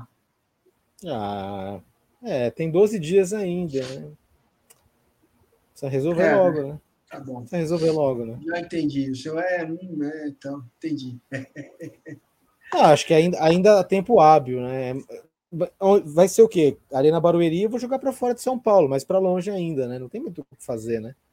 Olha, outro tema, Mal, que eu queria saber a sua opinião, do Diego, mais ou menos eu já sei, mas é bom até a gente é, falar um pouquinho sobre isso. Eu fui ao jogo sábado, o amigo Jefferson está dizendo para eu não ir mais, que eu sou pé frio. Retroativamente, acho que era melhor eu não ter ido para Montevideo, porque né, aconteceu, é... ventania do inferno. Né? Mas, enfim, eu já carreguei essa, esse negócio de pé frio muito tempo nas minhas costas. Foi até parar no livro dos 100 anos do Palmeiras essa história. Eu e meus amigos, eu, Salá, ter o Salado e Fubá, os três achavam que um era pé frio, brigando, quase saímos na mão depois do primeiro jogo, aí fomos assistir o jogo numa praia aí, ficamos muito loucos. Bom, isso é outros tempos, 93 faz muito tempo. Maurício, eu fui assistir o jogo e fiquei atrás do banco de reservas. Diga do Palmeiras e mais do Palmeiras, bem perto ali do meio-campo. E, cara, o Abel precisa se controlar. É, é, né? É, precisa muito. Porque, assim, é, dá desespero de quem está atrás, cara. Porque ele poderia estar tá pensando estratégias, olhando o jogo, olhando para o banco, mas não. É, uma, é um descontrole tão forte, cara, que o árbitro, o quarto árbitro só foi pensar, só foi descobrir o Dorival 30 minutos do segundo tempo. E eu estava vendo os dois. E o Dorival enchendo o saco o tempo todo. E o filho dele levantava, enchia o saco. Os reservas iam lá, enchiam o saco do, do assistente. E o foco era todo em cima do Abel. Entendeu? É, alguma coisa precisa ser feita. Porque ele precisa dar um tempo, diminuir, porque ele joga tudo para cima dele, o adversário domina, fica enchendo o saco da arbitragem o tempo todo, claro. Entendeu? Cresce, o cara cresce, o juiz não olha para os caras. Então, além do que eu acho que ele precisa olhar. Cara, as pessoas do meu lado amam a Bel, né, que estavam assistindo o jogo, mas elas ficam desesperadas. Calma, Bel, calma, as pessoas pedindo calma pro treinador, isso eu nunca vi, cara. Eu juro, eu nunca vi. Entendeu? Umas quatro, cinco fileiras ali do meu lado, as pessoas. Calma, Bel, calma, Bel. Aí tinha um cara que levantava, velho. Ele levantava. Ali, eu estava na, na, primeira fileira. Não pode ficar ninguém em pé durante o jogo. E uhum. o cara levantava rapidinho, ia lá, falou: desculpa aí, só vou falar um negócio. Calma, Bel! Voltava. Não é possível, velho. Entendeu? É. Alguma coisa precisa ser feita. Diga, mal. Não, de cabeça fria em relação à arbitragem, a gente tem visto que não tem adiantado muito essa, essa estratégia do Abel, né? Ele até disse na entrevista ao Roda Viva, ele foi questionado sobre esse comportamento dele um pouco mais explosivo, e ele disse que está tentando melhorar. É, eu não lembro, a entrevista foi o quê? Exatamente há mais ou menos um mês, que a gente pôde perceber que nesse um mês depois da entrevista que ele concedeu, não mudou muita coisa, né? De fato, ele está sempre com os nervos ali muito aflorados. E acho que também, não só o Abel, não sei se vocês vão concordar comigo nessa, mas ele tem um trabalho muito forte com também os auxiliares. E o João Martins é, também tem sido assim. A gente percebe o comportamento dos auxiliares do Abel em relação à reclamação com a arbitragem e tem sido da mesma maneira que o comandante português. Então, acho que há necessidade desse equilíbrio, porque se você tem um mais exaltado, no caso o Abel, você precisa de outro com essa cabeça fria para poder segurar o comandante. Ou se você tem um João Martins mais exaltado, o Abel tem que chamar o auxiliar para que também haja necessidade é, de você não passar toda essa responsabilidade e essa preocupação é, exagerada com a arbitragem e esquecer daquilo que está sendo apresentado dentro de campo. Na final do Campeonato Paulista, o jogo de ida, estava transmitindo lá pela Band News FM, e para mim foi muito isso. O Abel ele esqueceu completamente do time dentro de campo, principalmente no segundo tempo, e ficou muito preocupado com a arbitragem. Não vou entrar no mérito, não foi pênalti é, em cima do Marcos Rocha. Quanto a isso, não resta nenhuma discussão. Mas chegou no intervalo 15 minutos, águas passadas. Deixa o pênalti de lado, esquece a arbitragem e foca dentro de campo naquilo que você precisa fazer para você buscar o resultado. O Abel tem faltado muito isso a ele e acho que para a comissão técnica, de um modo geral, mais para frente pode fazer falta. É, me corrijam se eu estiver errado, mas no jogo daquela Supercopa do Brasil com o Flamengo, o Abel foi expulso ainda no primeiro tempo, não foi? Ou no intervalo, alguma coisa assim? Não lembro. É, pelo que eu me lembro, é, é, isso. Não, foi assim, uma expulsão ou no primeiro tempo, no intervalo, agora não vou lembrar. Faz falta você ter um Qual, comandante numa decisão. Eu não vi Supercopa do Brasil Qual? com o Flamengo.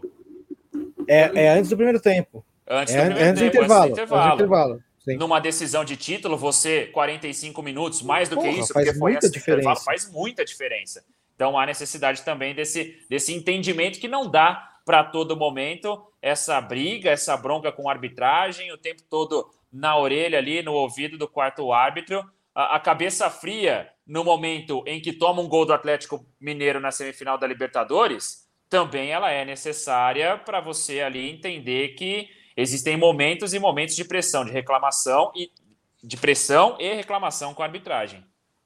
Cara, assim, acho que nem se trata mais de ele ter razão ou não. É. Sim. É, entendeu? Já extrapolou, porque, cara, juro, é, dá medo. Eu, eu se fizer 10% daquilo lá, eu morro do coração, acho. Entendeu? Infarto. Porque, infarto, porque é um negócio surreal a forma como ele chega, entendeu? É, ao Paulo Ciasca, esse Maurício é gambá. É, é, é, é. Paulinho, Paulinho, inocente. É, entendeu? O Fábio Lima dizendo que prefere o Abel sim do que o morto do Roger. Mas não é disso que estamos falando. É, cara. não é essa, não é isso. A discussão cara, não é essa. Uma, coisa eu não sei o que acontece. Você fala, ah, o cara entende. Eu não sei. Sinceramente, eu não entendo. Viu, Massá? Fala. E escuta. É... Você terminou de ler o livro? Do Abel? Ah, eu fui e já voltei várias vezes, cara. É, eu fico eu vou, volto, Bíblia, vou, né? volto. Vou ler um é. versículo, depois eu volto. É, entendeu? É divertido. Grande Tarcísio, obrigado, meu irmão. Boa. E aí, Bom, pessoal? O povo pediu. Olha quem chegou aí. Olha quem chegou aí, ó. O povo pediu em pé, em voz alta. Amanhã Olha. nós teremos, viu, William? Quero dizer para vocês hum que a turma do chat já contratou dois eunucos. Você será levado naquelas cadeiras que Cleópatra era levada. Não precisa, não. Prepare aí uma tanguinha bonitinha, uma camisa do Palmeiras coladinha, que você vai entrar no bolso amanhã. Nos braços do povo, William Cohen, meu querido. Prazer é... em vê-lo, meu bebê. Prazer é meu primeiro. Obrigado aí, Maurício, por estar fazendo o programa. Eu acompanhei um pouquinho agora no fim. É, e sim, gente, o Abel é melhor do que o Roger. Vocês estão me ouvindo bem? Estão tá, pegando tranquilo?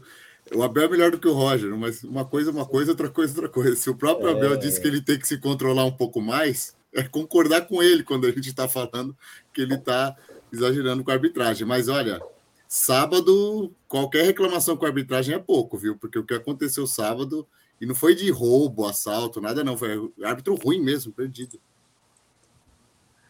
Tá, é, mas... que a galera entendeu aqui o que eu estava dizendo, é. viu, William? Porque eu aceitei, eu assisti o jogo atrás do banco de hum. reservas, né?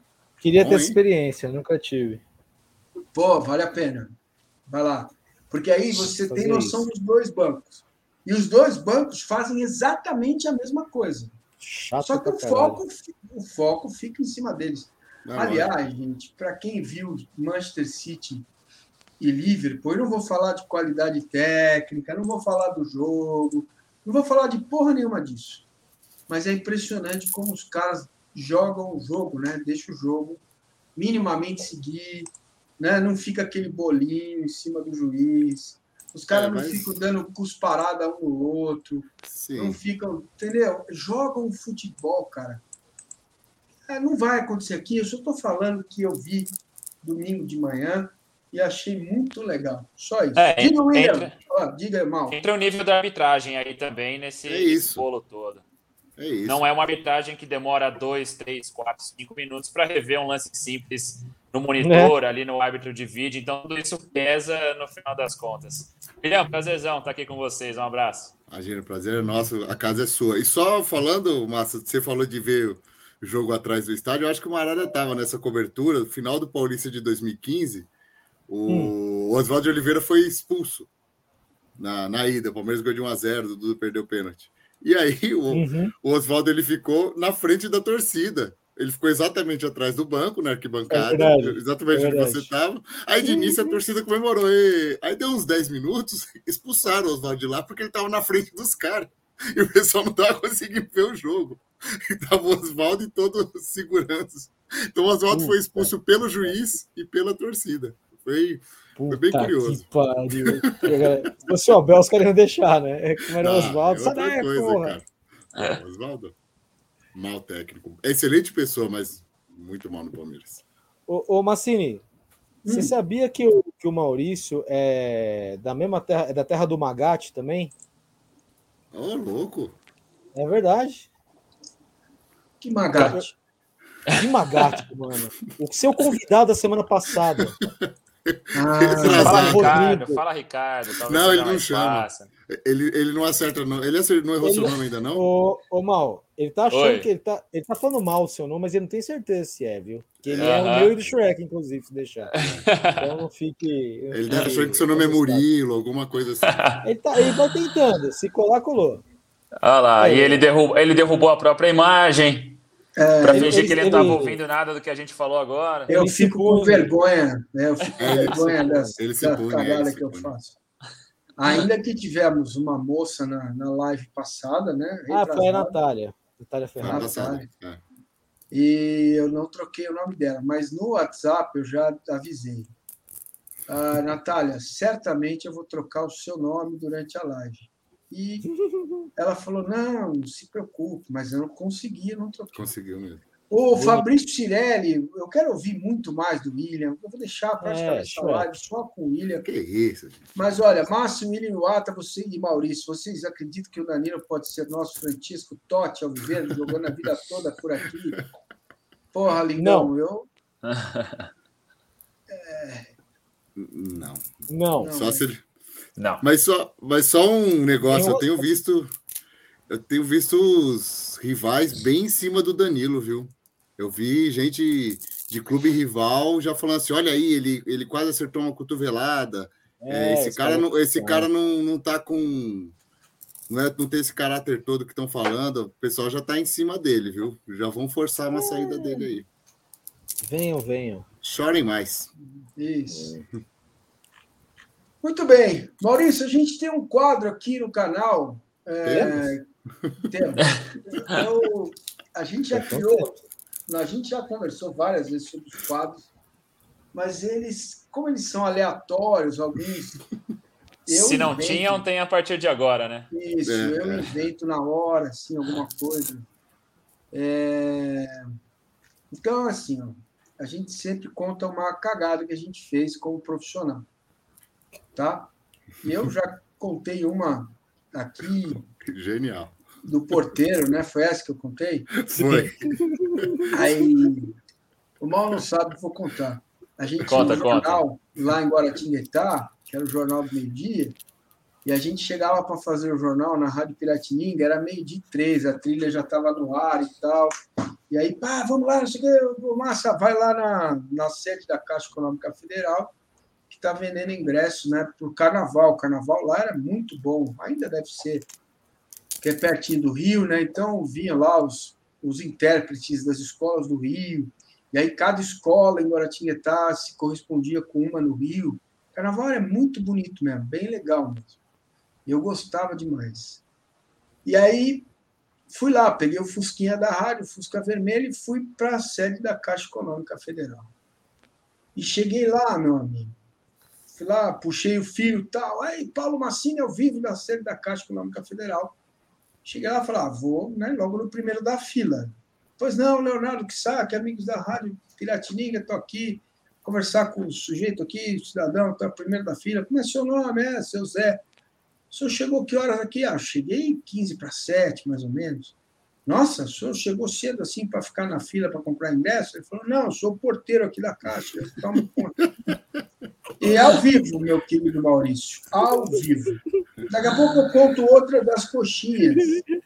Essa é muito boa. Foi lá em Taubaté. Diga aí, Mal. Nossa, eu preciso pensar agora. Você então, pense um pouquinho. eu estava até buscando aqui na memória enquanto você contava tá. a sua também. Acho que é um bom sinal, né? Eu vou praticamente. Acabei de completar um ano de Band News FM hum. e não me lembro de nenhuma assim muito desastrosa. Então, isso é uma coisa boa, espero, né? Que, é, que sigamos é, assim. Um lado... Que sigamos assim, né? Mas na época de Band Esportes ali, tinha com certeza muita coisa.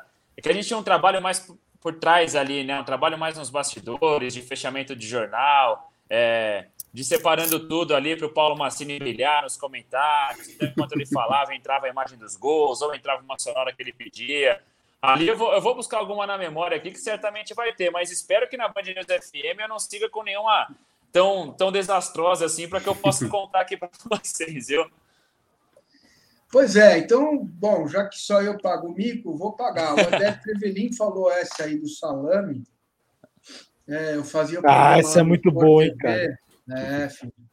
Fazia o programa lá no Sport TV e tal, e aí. Pois é, tava com a fome da porra, mano. Aí tava lá aqueles negocinho antes de entrar no estúdio, que tinha tirado do estúdio. Aí eu olhei assim, gordo é assim, né? Que eu olhei de um lado, olhei do outro. Aí eu vou comer um salame. Peguei o salame, timba na boca e tal. Era cenográfico, velho. Quebrei o dente. Quebrei o dente.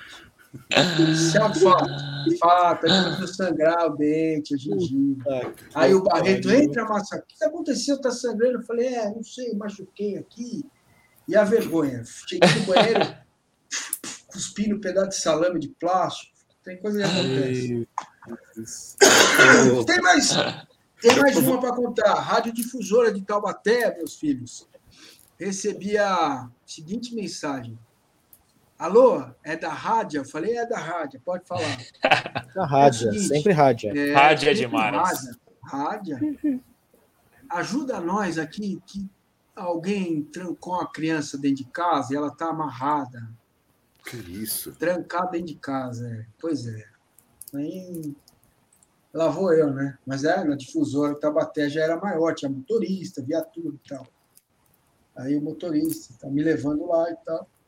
Chego lá, o vizinho, oh, vamos lá, vou levar o celular. Falei, não tem cachorro? Aí ele falou, não, não tem cachorro, pode entrar. Aí entrei assim, olhei assim pelo vidro, assim, meio embaçado. Tava lá a criança amarrada no pé da cama tá, no pé da sala. Ô, louco. Falei, puta que pariu, e agora, né? O que, que eu faço? Qual é o procedimento correto? Ligar para a polícia. Óbvio, chama a polícia. E né? pronto. E pronto, e não se mete na porra toda. É. Aí eu. Ah, show, show, José, chama aí a polícia aí, chama a polícia. Passa cinco minutos, a polícia não chega. Dez, a polícia não chega. A criança começa a chorar. Aí eu vejo a criança fazer xixi. Falei, meu, vai, eu enfia o pé na porra da porta, quebrei porta, peguei o moleque. Falei, não, tirei lá da amarra toda. Falei, o que está acontecendo? Não, minha mãe foi trabalhar, o moleque não sabia conversar direito, não sei o quê. Aí saio com o moleque no colo, assim, devia ter uns 5, 6 anos. Saio com o moleque no colo, o moleque todo mijado. Aí eu olho assim, tá com fome, moleque? Tô. Padaria fui com ele na padaria, Meu, moleque comeu duas coxinhas, eu comi seis, que eu tava tão nervoso, cara. Só comendo coxinha, eu comendo coxinha, mano. Chega a polícia, eu com o moleque lá, dando coxinha pro moleque, tomando suco de laranja, e a polícia fala: o senhor não pode fazer isso, o senhor arrombou a porta, é propriedade privada. Falei, porra, o senhor faria o quê com a criança toda mijada, cheia de fome, chorando, que estava é, com saudade que não achava a mãe? Não, é, nesse aspecto, tudo bem, vamos para a delegacia. Aí fomos todo mundo para a delegacia e tal. Deu um puta de um rebu, fui testemunha disso, conselho tutelar. Caramba. Não devia ter feito isso, mas eu aprendi. Né? Em várias outras situações, eu deixo aí a polícia resolver depois eu conto a história. Não tem nada mal para contar. O William tem, o William tem. Eu, eu, eu tenho uma que serve de lição para realmente a gente combinar as coisas. eu, um repórter pegou e falou assim: Ó, oh, eu preciso fazer uma entrada ao vivo, eu não sei muita informação. Você topa falar comigo? Não, beleza, na TV. Falei, não, tá bom. Com o que vamos falar? Ah, de Palmeiras. Tudo bem. Eu sou setorista do Palmeiras, estou no Palmeiras. Tá tranquilo. Achei que era coisa banal. Também, vamos lá. Obviamente eu não vou citar nomes de nada, ninguém. Eu vou adivinhar quem é? Não, acho que não. não. Aí ele, aí ele tinha rolado um rumor que na véspera o Wagner Love tinha negociado com o Palmeiras em 2015. O Love tinha acabado, tipo, no fim de semana, ter sido xingado no Allianz Parque, ele tinha jogado pelo time chinês dele, Shandong Luneng, talvez. Uhum. Ele mesmo. E aí o cara entra no ao vivo assim, e teve reunião ontem com o Love, e tá para fechar, né, William? e assim, e o que que faz? Eu pego e falo assim, cara, que mentira, porque era mentira, não aconteceu. Aí eu pensei. É o que dizem, né? É, aí eu levei assim um minuto, um, ou menos, né? Alguns segundos, eu falei: olha, se teve uma reunião, foi mais para consultar a, a, situação dele, mas não realmente não faz parte dos planos. Eu acho que o Palmeiras trouxe Rafael Marques, um pouco depois. Falei, ó, oh, planos ali para ataque são Rafael Marques e tal. Mas assim, o cara correu o risco de virar um bate-boca ali. Saiu falando. Falou. E essa do Love? Então, assim, é importante combinar antes, mas quase teve um bate-boca ali. Eu, eu que tive uma ideia de oh, uma reunião de consulta. Não tem porra nenhuma, cara. O Wagner Love no Palmeiras. É, essa, Cara, questão de, essa questão de combinar antes também é uma coisa, cara. né? Para quem faz a, a reportagem quem ao faz vivo ao vivo, né, cara? Quando loucura. a gente vai entrevistar torcedor. É. Torcedor ali na hora, na boca do estádio, é uma coisa. É, na, cobertura coisa, do, né? na cobertura do Mundial, eu estava na porta do estádio onde o Palmeiras fez a semifinal Zayed Sport City? Me ajuda, Marada, não vou lembrar. O da Zayed, semifinal era o. Não, era o. Al, Zayed era o centro de treinamento, o Al Nahyan, perfeito. Al Nahyan, era... que era pequenininho, né? Isso, isso, isso. Que aliás era melhor do que o outro, onde foi a decisão. Era, era mais gostoso do que o outro. E no esquenta da Band News FM nós colocamos o Evair ao vivo. E hoje em dia as rádios têm colocado não só a gente não tem entrado só por áudio. Hoje em dia há toda uma logística para a gente entrar por imagem também, por. Skype, para valorizar. Estamos na porta do estádio e tal. Muito legal. E eu ao vivo, na porta do Al Nahyan, e me passaram do estúdio e fui fazer uma pergunta para o Evair.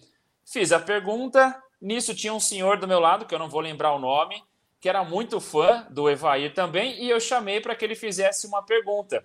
E ele estava ali fazendo. Nisso veio uma tropa de torcedores por trás, chegando para a entrada no estádio. E dois deles olharam para o meu celular no meu retorno e eles viram a imagem do Evair e que ele estava ao vivo na Band News FM participando. Ah, eu não sei, eu posso falar palavrão aqui ou é melhor eu manter? Pode? Nem é. fudendo. A gente evita, mas convidado pode. E aí, com todo o respeito também às torcidas adversárias e tudo mais, chegaram esses dois torcedores e aí eles chamaram o Corinthians por aquele apelido pejorativo do animal. E, meu, chupa, meteu gol pra caralho no Corinthians e tudo ao vivo na Band News FM. Aí só me restou fechar a chavinha do microfone e pedir desculpa depois, não tinha o que fazer. O que fazer, né, cara? Não tem o que fazer, né, cara? É, mas entrevistar. Não teve a dona Lourdes que lá no Morumbi. o, como é que chama o repórter? É conhecido. Do, era o Jackson, Jackson Pinheiro, né? não era? Jackson Pinheiro. Jackson, Pinheiro. Entrevistar a senhora. Pegou um infiltrado. Descobriu, né, que ela era aquela palmeirense no meio da galera. Muito bom. Eu tô tão feliz aqui. Ah, se você soubesse como eu tô feliz. Entrevistar torcedor é. Muito o, bom. o Chico Ô, Anísio. Ô, William, dá só um minutinho pedir para a galera se inscrever aí. E o Antônio Errara está chegando agora perguntando se a live é só de história. Não, filho. Não. Nós fizemos uma hora e 33 minutos falando de Palmeiras, Palmeiras, Palmeiras. É colaborador ou é colaborador? Ou... Não, ele é amigo nosso, está sempre aqui no é, chat. É. Eu só tô, só tô explicando para ele, meu amigo, que agora ele está contando umas histórias aqui. Mas não volta ainda não. Deixa acabar, depois você vai ver a parte da. da... Isso, é, isso. Falamos tanta tá. coisa chata já aqui, centroavante. Vocês falaram de centroavante? É. Vocês acham que precisa Falaram, de centroavante? A gente explicou um por um porque é que não contratou. Ah, e se não falar de centroavante? Isso. Fala aí, William. Fala aí, conta aí. Não, não, só uma coisa. Eu recebi uma figurinha do Anderson Barros que eu insisto que eu ainda gosto dele. Aliás, insisto que estou trabalhando para gostar mais, mas é uma hum. figurinha quase contratei, assim.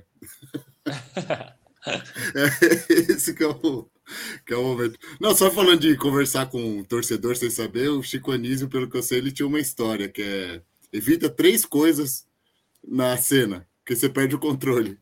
É, figurante, que não é ator, cachorro e criança. O resto. então, quando você bota o povo, você não sabe o que vai sair. Cara. Mano, vocês já entrevistaram criança, cara? Pelo criança é terrível. Ao vivo, então? Eu já entrevistei criança ao vivo no rádio, bicho. Elas podem travar ou podem falar a pior coisa não, possível. Não, mas eu tenho uma tática. Você dá um beliscão, né? Dá doce. Doce, é, claro. Sabia que o Márcio vai bala. Você é louco? É. Responde só a minha pergunta. Por que, tio? Toma, bala, doce, chocolate, beleza? beleza, tio. Então responde só o que eu perguntar, tá bom? Tá bom. Posso responder agora? Quando eu perguntar. Tá bom? Senão. Senão, não vira né? palhaçada, né? né? É, pô, entendeu? Uma boa tarde. Criança é foda. Criança é, é foda. Criança não é trabalha. Isso mesmo. O que, mas é... o que é errado é realmente as crianças pagarem ingresso. Agora, já que estou falando do Palmeiras, eu toda vez que vou no ah, eu vejo uma criança. Não é possível que esse cara tá pagando o mesmo ingresso que eu, cara. Não tem nem fraudário. Eu tenho uma filha, viu, Maurício? Eu falo assim: se ela pedir para ir no banheiro, eu levo em qual? É, não tem banheiro família, cara. Não tem, tem banheiro nada, família? Cara. Isso é um absurdo. Não, não, é no de deficiente, não, porque normalmente quando não tem, tá no de, no de, no de deficiente. Tá certo isso? Eu tomar o lugar de alguém que tá é, precisando. Não, não, não, não, não. É porque é por questão de é logística, né? É, às não, vezes mas, tá lá. Mas, mas Marado. Ó, não, não amanhã, é o certo. O certo é tão só para isso, claro. Eu, com o meu desconto do Avante, meu ingresso amanhã, eu paguei 95 reais no Gol Sul. Não é nada barato. É caro pra caramba. Barato. Se eu fosse levar ela, ia gastar 95, mais 95. São. Ajuda aí, 190 reais. 190. E eu não tenho direito a um, nem um banheiro família. Eu tenho que meter ou ela no masculino ou tentar convencer as, as mulheres a deixarem o banheiro para entrar, ou levar de fralda.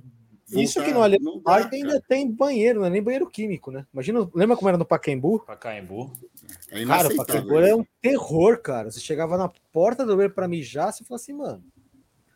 Vem eu lembro cá, que eu entrava André... lá, Oi, fala. André tá falando aqui que criança não come mais doce. Eu ia levar o quê? Um prato de acelga? Pra criança? Leva um videogame. Um Game Boy. Existe Game Boy? Não, pra comer, mano. Leva um celular. Não, para ela ficar distraída no celular. Ó. Eu te dou um iPhone se você ficar quietinho. Ah, pô, aí eu ia falir o repórter, né, bicho? A, a, minha aqui doce resolve, viu, Marcelo? Boa noite, é, aí, é. Tá Boa noite, dorme bem. É, olha aqui, ó. Tem uma aqui que eu também fiz ó, recentemente lá no Mundial, viu, Mal? Combinei ah. com o Rudy Languti, pá, entra aí comigo, né? Vou entrar e tal.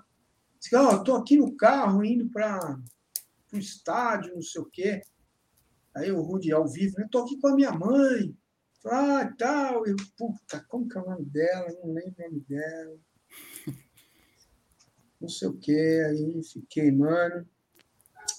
Ah, vou mandar essa, né? Tá bom, bota a, dona, a senhora Landucci aí para falar. Aí ela, senhora Landucci, o caralho, eu não sou mais casado faz anos, não sei o Ela não falou caralho, mas ela falou: não, sou eu Landucci, não, o Sábio Porta tá aqui. Eu deveria ter falado. Isso. É. Ah, se eu pudesse, mesmo. Se eu pudesse é. fazer isso, eu teria Nossa, feito. Eu some, teria some, feito. some. É. Meus amigos, é, Maurício, meu querido, vai jantar. O que é que tem para comer aí, filho? Fala para nós. Que eu que não sei, eu vou dar uma olhada. É um franguinho que vai sair, porque é segunda-feira a gente começa um pouco mais light, né? É, então, para começar a semana, vai um franguinho. Aí chega na quinta, porque sexta já é feriado. Então, na quinta-feira, a gente já pra, parte para uma outra coisa um pouco mais ousada. Aí já vai para o hambúrguer, vai para a pizza. Mas hoje eu vou começar com um franguinho, ainda mais por ser a segunda. Muito bonito, bem, ó, franguinho, uma salada. Eu comi um parmegiana agora. Pô. Diz aí. Confesso que eu te invejo, te invejo muito. Bonito. Não, meu filho, eu carrego esse karma.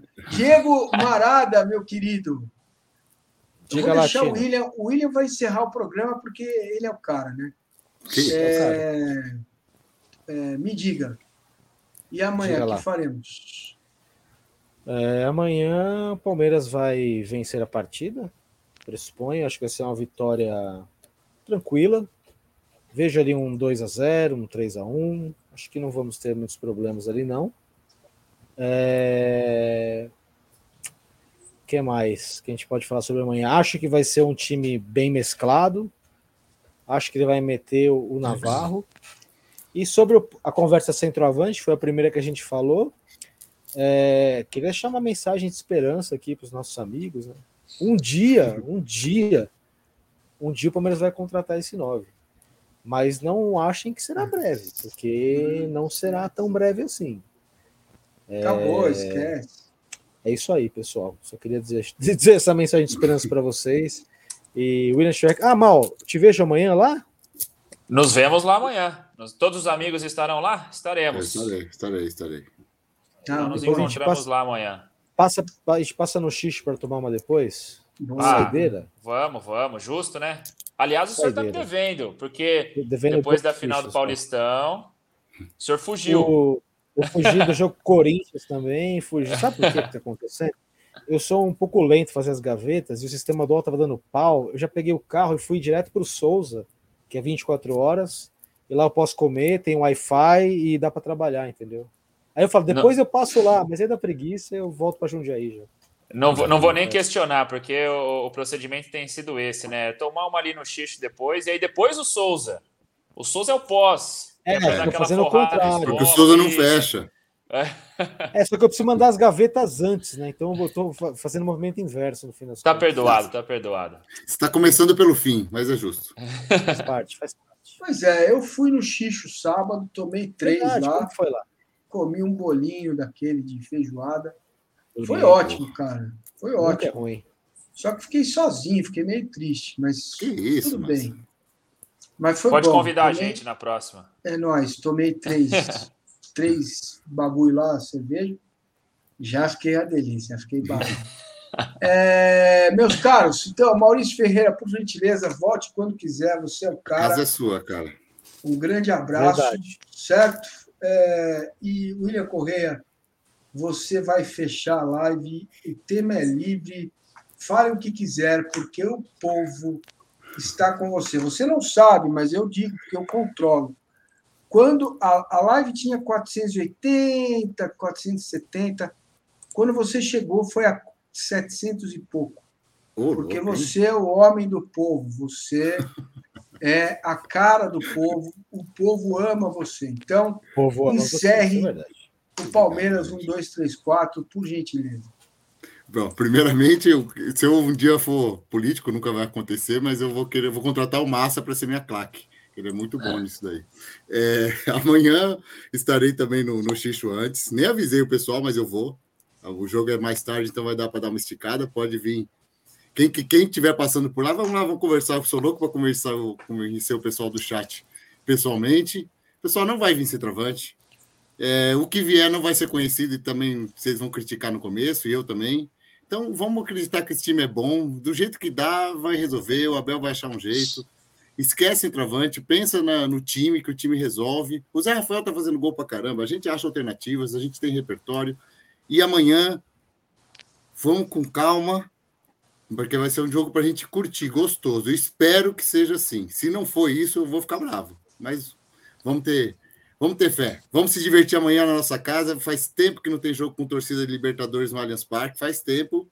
O último eu fui contra o Guarani em 2020. Ano passado não deixaram a gente ir. Então vamos, vamos mostrar para eles como a gente sabe lidar com Libertadores, hein, pessoal? Um beijo. Muito bem, a Gabi está dizendo que passou no xixo e não me viu, Gabi. Que coisa, precisa dar uma conferida aí na, na lupa, né? Porque não me viu. Ou será que eu emagreci? Não, não, Gabi. Eu estava lá. Tava lá. É só uma coisa. Ah, filho, fala. Deixa o tu sabe tá falando dele, vão deixar o Cristaldo em São Paulo, pode deixar, viu? O Cristaldo não era, não era bom, mas também não era ruim, não. Ele não perdia tanta chance, não. Pode deixar o Cristaldo por aqui mesmo. E era iluminado, hein? É. É. E tinha raça, né? Olha aqui, amanhã tem Jornal do Meio-Dia com o Rodrigo Menezes, às 11h30 da manhã, aqui no canal. A base do Massa é muito melhor que a base do Palmeiras. O Rodrigo Menezes está voando, está melhorando dia por dia, está crescendo. Já já teremos um repórter de mão cheia no canal. E além do Jornal do Meio-Dia, que ele toca aqui todos os dias muitas vezes sozinho, de vez em quando eu entro dentro do carro, lá no estacionamento do Band Esporte, para dar um plá, mas é com ele a responsabilidade dele. Vocês vão encontrar todo, toda véspera de jogo uma análise do Rodrigo com aquelas fotinho, imagem do adversário, que eu acho muito legal também para a gente estar tá bem informado. E a gente então encerra o Palmeiras 1, 2, 3, 4 de hoje, 10 da noite, 57 minutos. Mal vai comer um uma salada, o Diego vai não sei fazer o quê, e o William vai também não sei fazer o quê. Eu também vou comer alguma coisa. Buenas noites a todos. Amanhã tem Jornal do Meio Dia 11h30, tem pré-jogo, intervalo e pós-jogo. Palmeiras, um, dois, três, quatro. Alô, Valônia, grande abraço para você. E até a próxima. Eu estou procurando a vinheta, achei. Até mais. Meu Deus! Sociedade Esportiva Jornalismo. Palmeiras, um, dois, três, quatro, no pique.